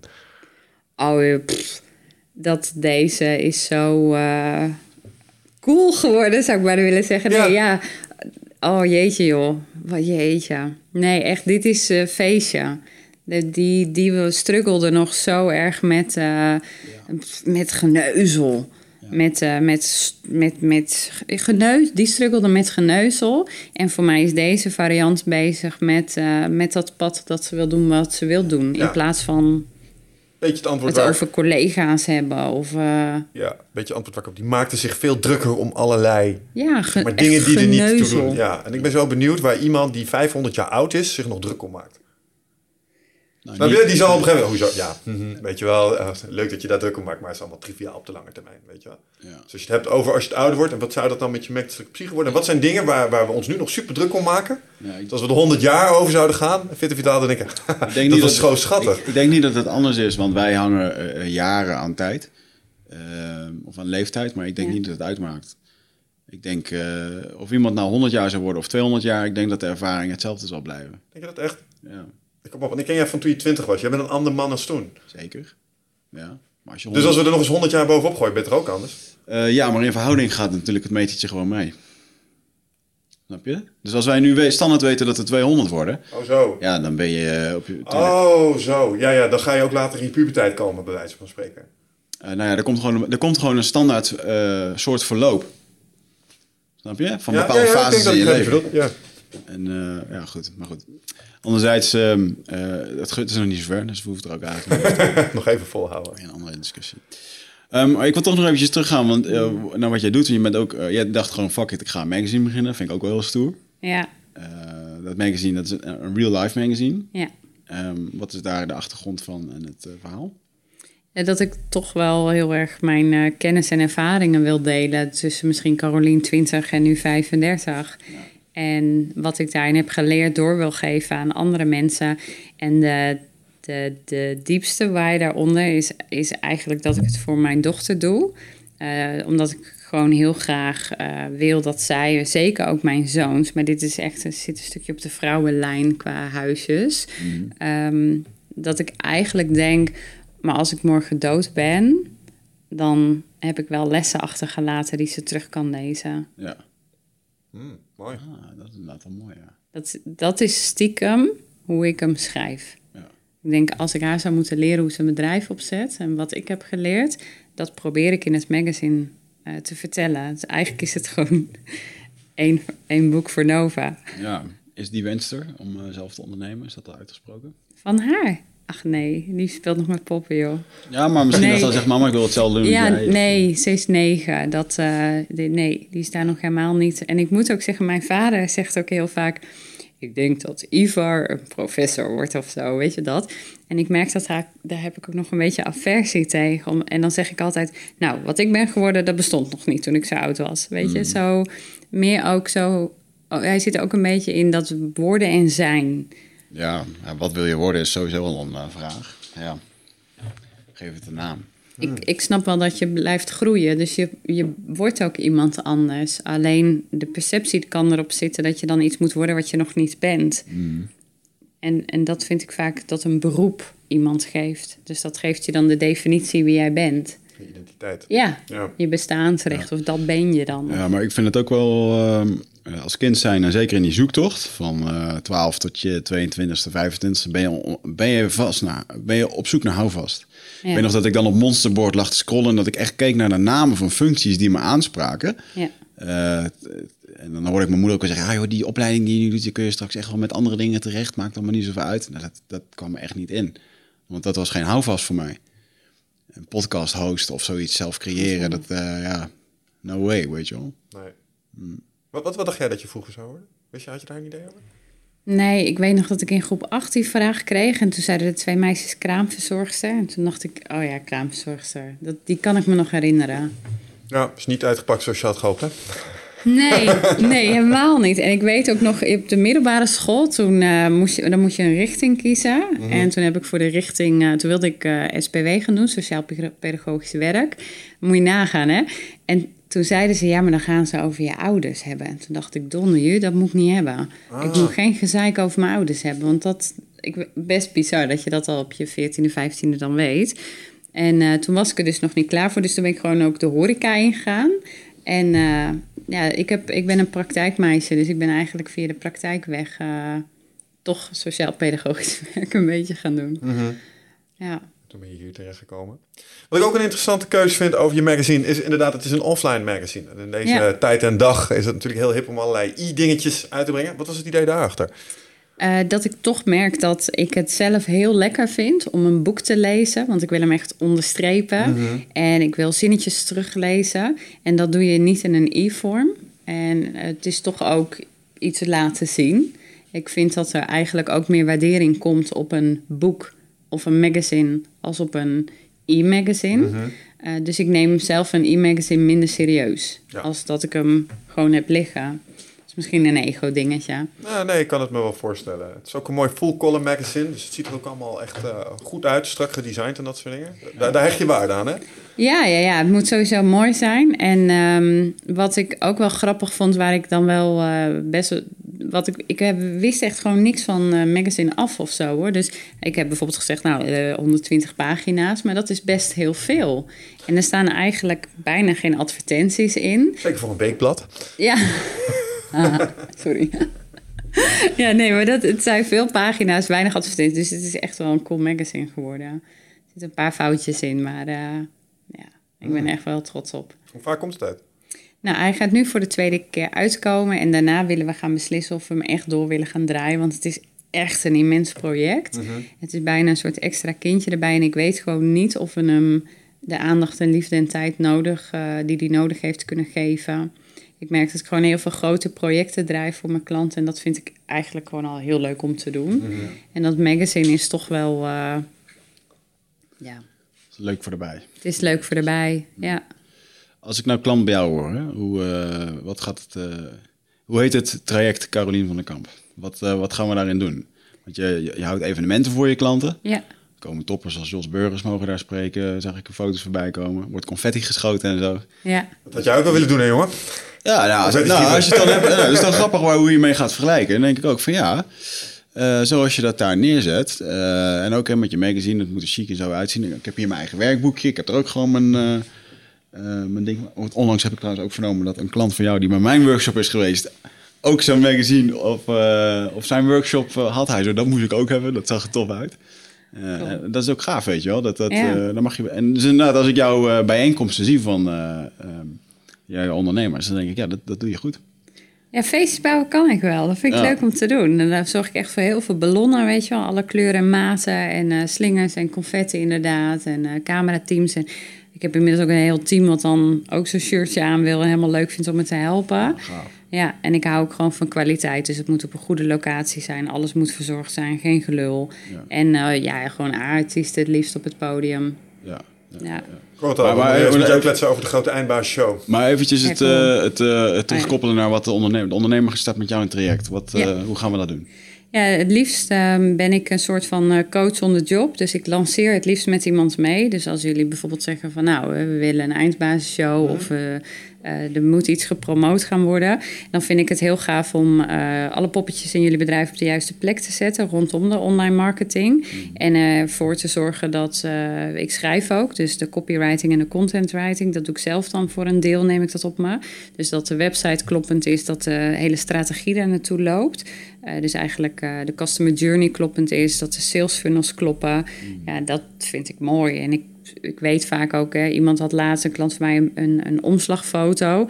Ja, dat, was, dat had de designer dan niet goed gedaan. Maar dan kan ik op de een of andere manier met die designer bellen en dan is het in vijf minuten goed. Ik zie gewoon wat er moet gebeuren en hoe het eruit moet zien. En dan ram ik het liefst zo snel mogelijk door. Dus hoe, hoe verder een ondernemer is, hoe lekkerder ik het eigenlijk vind.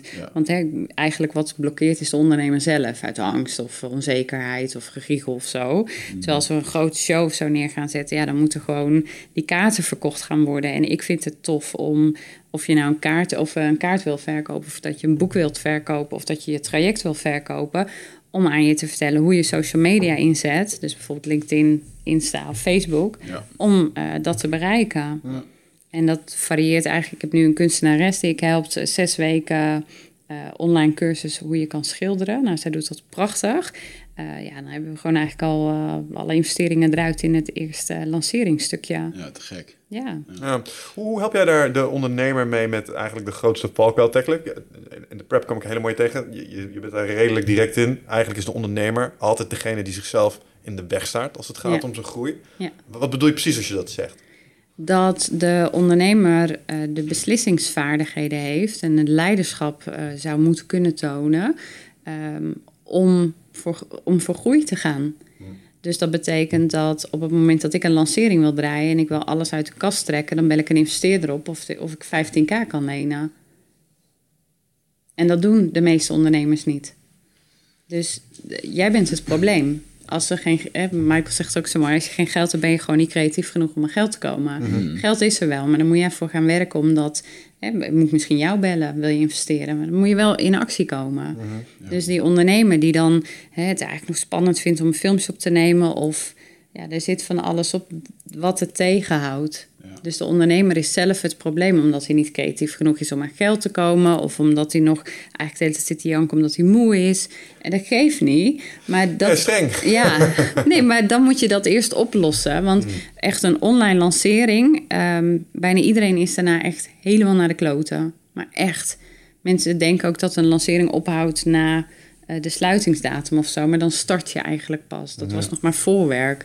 Weet je, dus die percepties die er zijn. Ja, het is echt een online winkel, is echt een offline winkel. Ja. Het is ook een soort 24-7. En ik vind het gewoon heel gaaf om uh, de poppetjes op de juiste plekken te zetten. Mhm. En die ondernemer, en daar vind ik Yvonne een heel mooi voorbeeld in, gewoon haar letterlijk te laten schilderen. Mm Jij moet schilderen en ik ben, doe de rest. Dus ik heb een voor sommige klanten een soort managerfunctie. Ja. Dat je, ik praat gewoon met haar team. Daar hoeft zij helemaal niet mee in contact. Ik schrijf het uit, ik doe gewoon alles. Uh, dat is een gave voor heel veel ondernemers die uh, met hun ambacht bezig zijn. Ja. ja. ja. en dat over geld, dat is inderdaad wel een grappig. Ik had laatst iemand die belde me uh, op, die had geld nodig. Toen, had ik, toen vroeg hij mij of ik mensen kende met geld of dat ik het zelf had. Ik zelf had het niet, want alles zit in een huis. Um, in een uur tijd drie appjes gestuurd naar mensen waarvan ik dacht dat het werkte. S'avonds had hij het oké, okay, 18.000 euro. Gewoon via een. Uh, een uh, hij had even verteld wat hij wil. Er zit een bepaalde garantie achter. Het is een goed verhaal. Ja. Ja. Je hoeft echt geen plan meer te schrijven van 120 pagina's. Niemand op te wachten. Uh, nee, joh, dat is gewoon. zo snel kan het dan geregeld zijn? Ja. Ja, maar het is hetzelfde ingrediënt als we, waar we het er straks over hadden. Over bijvoorbeeld bepaalde mensen in je blad krijgen of in je podcast. Ja. Het is gewoon proberen. Het is productiviteit. Ja. Nee, heb je ja, kun je krijgen. Ja. En laat je aangenaam verrassen over hoe vaak het toch wel een ja terugkomt. Ja. Ja, en dat heb ik ook wel gezien. Ik ben zelf altijd iemand die gewoon ergens voor betaalt of zo, weet je. Zoals zo'n Jos Burgers, die huur mhm. ik dan uh, in.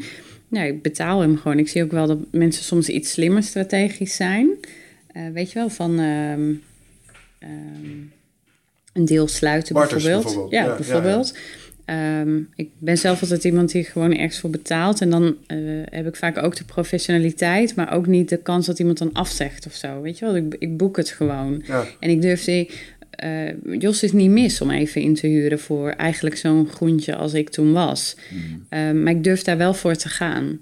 En daar, weet je, dus iemand inhuren, boeken. En wat ik bij Jos bijvoorbeeld zo chill vond, die heeft echt een annuleringsbeleid waar je u tegen zegt, wat gewoon eigenlijk niks voorstelt. Waar een soort van iemand die veel verder staat, die heeft een soort van zes weken van tevoren bewijs van mag je niet meer annuleren. En Jos is echt heel. Dus dat gaf mij ook weer ehm, de, de, het lef van nou ga maar doen, zet maar neer. Ja. Maar hij, heeft een, eh, hij is relaxed daarin, bedoel je? Ja, Ja, ja. Jos is heel menselijk. echt een beetje ergens. Nee, hij is perfect. Je moet echt voor een customer journey service hem gewoon bellen. Ik belde hem op, kreeg hem gewoon zelf ook aan de lijn Ja, op zaterdag.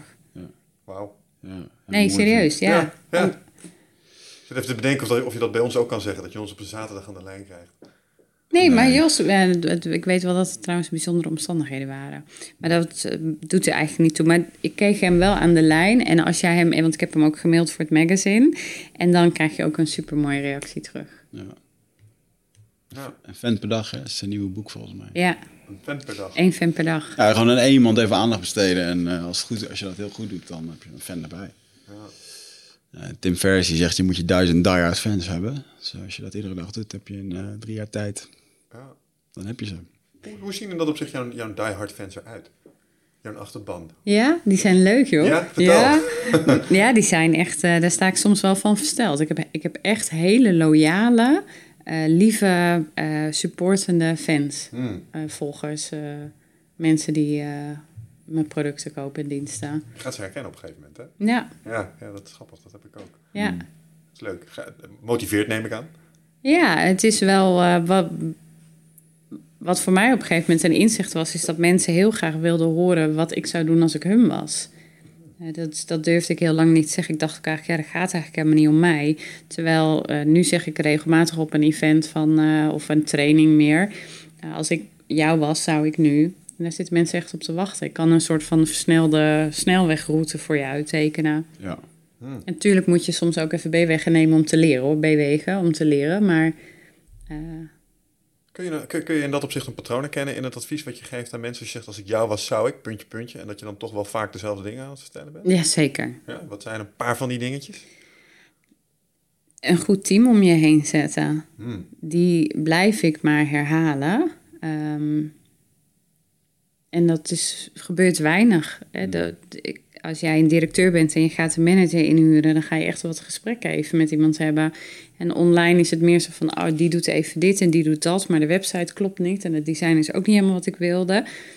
Ja, maar je behandelt die persoon niet als een personeelslid. Hmm. En dat kan een evenwaardig personeelslid zijn. Dat hoeft niet iemand te zijn die onder je staat, maar hij gaat wel werk voor jou doen. Dus hoeveel tijd en energie steek jij nou in die persoon effectief om constant aan te geven wat je wil hebben? En als je bijvoorbeeld met een designer gaat werken, ja, dat is een soort tango. Hoe langer je samen met zo, zo- mijn designer heeft het magazine ook gedaan. Nou, dat is gewoon zo dat dat eruit komt Ja. omdat je tangoot en, en je kent elkaar op een gegeven moment. En dan weet je echt wel wat iemand mooi vindt en niet mooi vindt. En ik ben ook niet bang om te zeggen wat ik niet goed vind. Nee. Wat, wat vind je van het volgende? Wigert en ik hebben, als het gaat over teamsamenstelling, hier ooit wel eens een keer gezegd, geïnspireerd door een oncologisch ziekenhuis, waar ik ooit eens een keer wat heb gedaan in een vorige carrière. Uh, eigenlijk moet de onderste 10, 20 procent van je organisatie, moet eigenlijk, die het slechts performt, moet afvloeien. En daar moet je ook niet bang voor zijn, want dat houdt het vers, dat houdt het fris en dat houdt de kwaliteit hoog. Ja. Sommige mensen die dat vertellen zeggen, jezus, dat is echt onmenselijk. Dat kan niet. Iemand kan toch ontwikkelen en groeien. Nee. Maar ja, wij hebben zoiets van, ja, maar dan zitten we met, met eh, zeg maar, slechte kwaliteit. Dus ja, sorry. Hoe zie jij dat? Ja, ik denk dat ik dan een beetje hard ben. Maar ik zou, ik zou willen zeggen, iemand kan zich ontwikkelen en groeien, maar niet in mijn tijd. Ja. ja. Dan ben je gewoon niet geschikt. Nee, dat is helemaal goed hoor. Alleen niet in mijn tijd. Want het houdt letterlijk mijn groei en ontwikkeling tegen. En dat is niet de bedoeling. Ja, het was wel grappig, want we hadden het hier van de week over. En eh, er was een, eh, een bottleneck waar ik een keuze op moest maken. En eh, eigenlijk het feit dat we het er al over hadden, betekent gewoon dat het al stress geeft. Ja. En eh, drie jaar geleden hebben we deze methode inderdaad een keertje... Drie jaar geleden zijn we begonnen, vier jaar geleden, toen hadden we het erover. Ja, dat, we gaan ook, de onderste 10% gaat eruit. Maar toen hadden we eigenlijk nog niemand die eruit kon gooien. Dat was eh, eh, dit jaar, nou, Michel. Oké, ik ga al. Oh ja, shit, jij hoort hier ook bij. En, eh, en nu zijn we dan verder en nu hebben we dat wel. En dat was ook al een mooie, een, eh, ja, ja, eigenlijk een compliment dat je dat kan doen. Ja, En dan is het inderdaad, eh dan komt de 30 seconden regel. Oké, dan maken we nu de keuze, pop, weg. Kan. Oké, dus stel een goed team samen. What else? Oh ja, ehm, overlappende adviezen. Uh, stel een goed team samen. Doe heel veel aan persoonlijke ontwikkeling. Mhm. Dus leer alle, het liefst eh, zou ik zeggen, leer alles kennen wat, je, wat er bestaat aan methodieken. Dus bijvoorbeeld van PRI tot aan uh, DISC, tot aan Enneagram, alles. Spiritueel heb je die ook, maar dan heb je bijvoorbeeld de Air Water, de, je hebt Human Design. Je hebt heel veel methodieken. Mhm. Hoe beter je daarin bent, hoe meer je daarover leert en weet en in voelt. Uh, ja. Dus blijf, blijf werken aan je kennis. Is eigenlijk wat je ja, enorm. Want jouw kennis is ook de kennis in je klant. Ik kan, eh, bijvoorbeeld DISC is heel simpel. Uh, dat werkt vanuit vier kleuren. Ja, het is niet per se simpel, maar het werkt uh, in de hoofdlijnen vanuit vier kleuren. En eigenlijk heb je al heel snel door als je iemand uh, voor je hebt, wat voor kleur zo'n persoon heeft. En daar pas je je sales ook op toe. Ja, volgens mij heeft iedereen die ooit eens een keer een sales training heeft gehad, hier wel iets van gedaan. Ja. De rode zijn de extraverte. Is, is dat dat model? Ja, de, ja rood is inderdaad daadkrachtig. Geel analytisch. Nee, blauw. is dat- Geel is eh, vaak eh, creatief en chaotisch, druk, veelpratend. Groen is rustig, bemiddelaar, harmonieus. En blauw is meer eh, analytisch. Ja. Ja. ja. En afhankelijk van wie er tegenover zit, kun je daar je strategie eventueel op aanpassen. Is het idee. Nee, helemaal. Want als je bijvoorbeeld een geel iemand hebt... Die, ik heb, mijn geel is vaak hoog, dus dat klets nogal veel. Maar je moet ook je mond leren houden. Dus dat zou bijvoorbeeld in een salesgesprek... voor iemand die wat geel kleurgedrag laat zien... eh, prima zijn om eens als tip te geven van... joh, hoe is het voor jou om eens te gaan luisteren? Want het lijkt echt een super basale tip... maar voor iemand die een beetje hysterisch in zijn energie is... is dat echt een klus. Ik ben ook behoorlijk hysterisch in mijn energie, dus ik herken hem wel. Ja. Ja, en dan op een gegeven moment leer je, oh, misschien moet ik wel even wat achterover leunen. En luister, leren luisteren. Ja. Waar bijvoorbeeld mensen die dat groene gedrag dan laten zien, ehm, die zijn heel gevoelig om te roddelen. Want die hebben het snel over andere mensen. Oh, heb je die gehoord of dat gehoord? Of die, en die hebben het dus over collega's. En dan is het heel snel de valkuil om in roddelen door te schieten. Dus Ja. eh, die zouden weer meer kunnen kijken van... Goh, misschien zou je het eens wat meer over jezelf mogen hebben. Hoe zou dat voor je zijn? Ja, ik, ik heb begrepen dat je ook, je kunt jezelf kleuren aanleren. Je hebt een soort default kleur en, dan aangeleerde kleur, zeg maar, als copingstrategie tegen wat het ook maar is wat je aan het doen bent. Ja, helemaal. En daarom geloof ik ook ehm, enerzijds heel erg in al die methodieken en anderzijds niet. Maar het geeft je gewoon zoveel kennis. En ehm, ja, hoe beter jij jezelf kent, hoe krachtiger je bent. Ja, dus je bent daarmee eigenlijk ook best wel een modeldenker. Jazeker, ja. Alleen, kijk, dat is weer leuk en hoogsensitief zijn. Dan kun je heel makkelijk verbindingen leggen. Ja, En daarom gebruik ik het. Mijn zus eh, repareert bijvoorbeeld vliegtuigen. En zij kan helemaal niet per se leren zoals wij vinden dat je kan leren. Dus zij wint hem ook echt op dat eh, verbindingen leggen. Dus ze is er super goed in hoor. Ik bedoel, ik neem een petje voor de af. En ze kan het ook 100%. Alleen zij heeft ook die verbindingen kunnen leggen. nice. En, en als je dan nog een, een, een laatste, ehm, hè, de heilige drie-eenheid aan dingen die je veel aan mensen leert. Dus wat in uw team, we hebben model en, wij, en wijsheid blijven vergaren. Wat is dan een potentiële laatste? Ehm, ja, mooi. Kijk hoe je met eh, investeringen omgaat. Geldmanagement. Ja. Daar kunnen wij soms ook nog eens een lesje in gebruiken. Wat, wat is daar de meest gemaakte fout? te zuinig. Te, Ja, te safe. Ja, we willen benzinnig en we willen overal op afdwingen. Ja, ik, ik zeg wel eens tegen mijn klant, ehm, in plaats dat je zegt, jeetje, 10k is veel, waarom vraag je niet, maar als ik je 20 geef, wat doe je dan? Leg die eens uit. Nou, als ik bijvoorbeeld zeg, oké, dat kost dan 10.000 euro. In plaats dat een klant zegt, oh, dat is wel een investering, hè? Hoe- Hoe zou het voor je zijn als je zou zeggen, hé, maar als ik je 20 betaal, wat doe je dan? Oh, dus jij vraagt om 10 en ik Ja. zeg, maar wat nou als ik je 20 geef? Ja. Ja, ja, ja, ja, ja. In plaats van de 5 van proberen te maken. Ja, in vijf vind ik nog erger. Ja, dat, dat is echt een gemiddelde strategie. In Nederland vind ik nog erger. Maar, maar dan al het dak zien bij 10. ja. En het hoeft niet over duizenden. Het kan ook over iets van 100 euro gaan. ja. Als je het dan weer over sales hebt, dan weet ik dat er allerlei trucjes zijn om dat dak eh, psychologisch kunstmatig een beetje op te krikken, zodat jouw 10 sowieso al niet het plafond lijkt. Een beetje NLP-erig. Uh, Ja, ankeren, dat soort dingen. en LP heb ik nooit een... Klik mee gehad. Nee, ik ik heb- het een beetje manipulatief zo Ja. af en toe. Ik weet het niet, Ja, ik maar snap het het heeft ook wel heel met, zelf, met zelfbeeld. Ik had, dit, ik had er wel dit jaar een gesprek met Michael Pelagic over iets. eh, ik wilde iets duurs en groots opzetten. En eh, hij deed net even dat het een geïnteresseerde klant was. Hij zei, hoeveel kost het dan? Ja, het kost 3000 euro. Nou, dat is wel duur, zei hij. En ik begon meteen allemaal, ja, maar dit en dat. Zus. Ja, mooi. en zo, hij, zei, het is- hij zegt, het is precies verkeerd wat je nu doet. Je moet gewoon zeggen, het is hartstikke goedkoop. Heb je het over? Ja. Ja. dacht Ja, verdomme, inderdaad. Weet je, en dat, ja, Het zou eigenlijk... wel een hele mooie mindfuck zijn. Hè? Als iemand zegt, oh, 3000 euro. Ja, maar dat is wel het, op zich het voordeligste wat ik heb. Want de rest zit op 5 en 10. Ja. Dan gebeurt er gelijk al iets. Maar dat is niet een strategie die ik zelf inzet. Maar het is wel grappig om waar te nemen bij Ja. jezelf. Ja, het is wat ik er. Ik ga dan in één keer mezelf lopen verdedigen. Terwijl Ja. ik, moet, ik moet er juist van overtuigen. Als jij er niet van overtuigd bent dat dit het waard is, dan ga je iemand anders er zeker niet van overtuigen. En ja, wat Cindy Michael ook heel mooi zegt, is altijd: wat levert het me op? Weet je, wij zeggen gelijk al wat duur of heel veel geld of belachelijk. En we stellen eigenlijk nooit de vraag, maar wat levert het me dan op? Waar kan ik van uitgaan? Wat zijn vanuit jouw ervaringen dan cijfers? Ja. Wat is jouw gevoel daarbij? Ik snap dat je het niet zwart op wit kan geven, maar hoe zie je dat voor mijn bedrijf nu?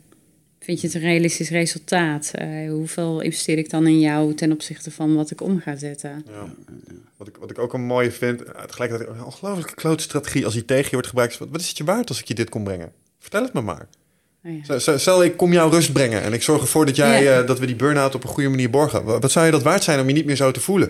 Ja, dat is maar 25.000 euro. Dat zou me zo eh mijn jaarsalaris waard zijn bij wijze van spreken. Nou, dan is 10.000 een koopje. Ja. Ja, dat kan ook. Ja, maar je- dan heb je wel inderdaad, als je dat doet op die manier, dan is het wel manipulatief. En daar zijn mensen natuurlijk ook wel. eh, Ehm, ja, maar wat, ja. ja. Kijk, een andere goede vraag om te stellen is: eh, wat gaat het je brengen als je het niet doet? Oh, die vind ik ook mooi. Want dan zitten mensen, mensen zitten met een probleem. En als je, als je naar de 10.000 euro. Je gaat, niet meer, je gaat even niet met mij werken. Je betaalt niet de 10.000 euro.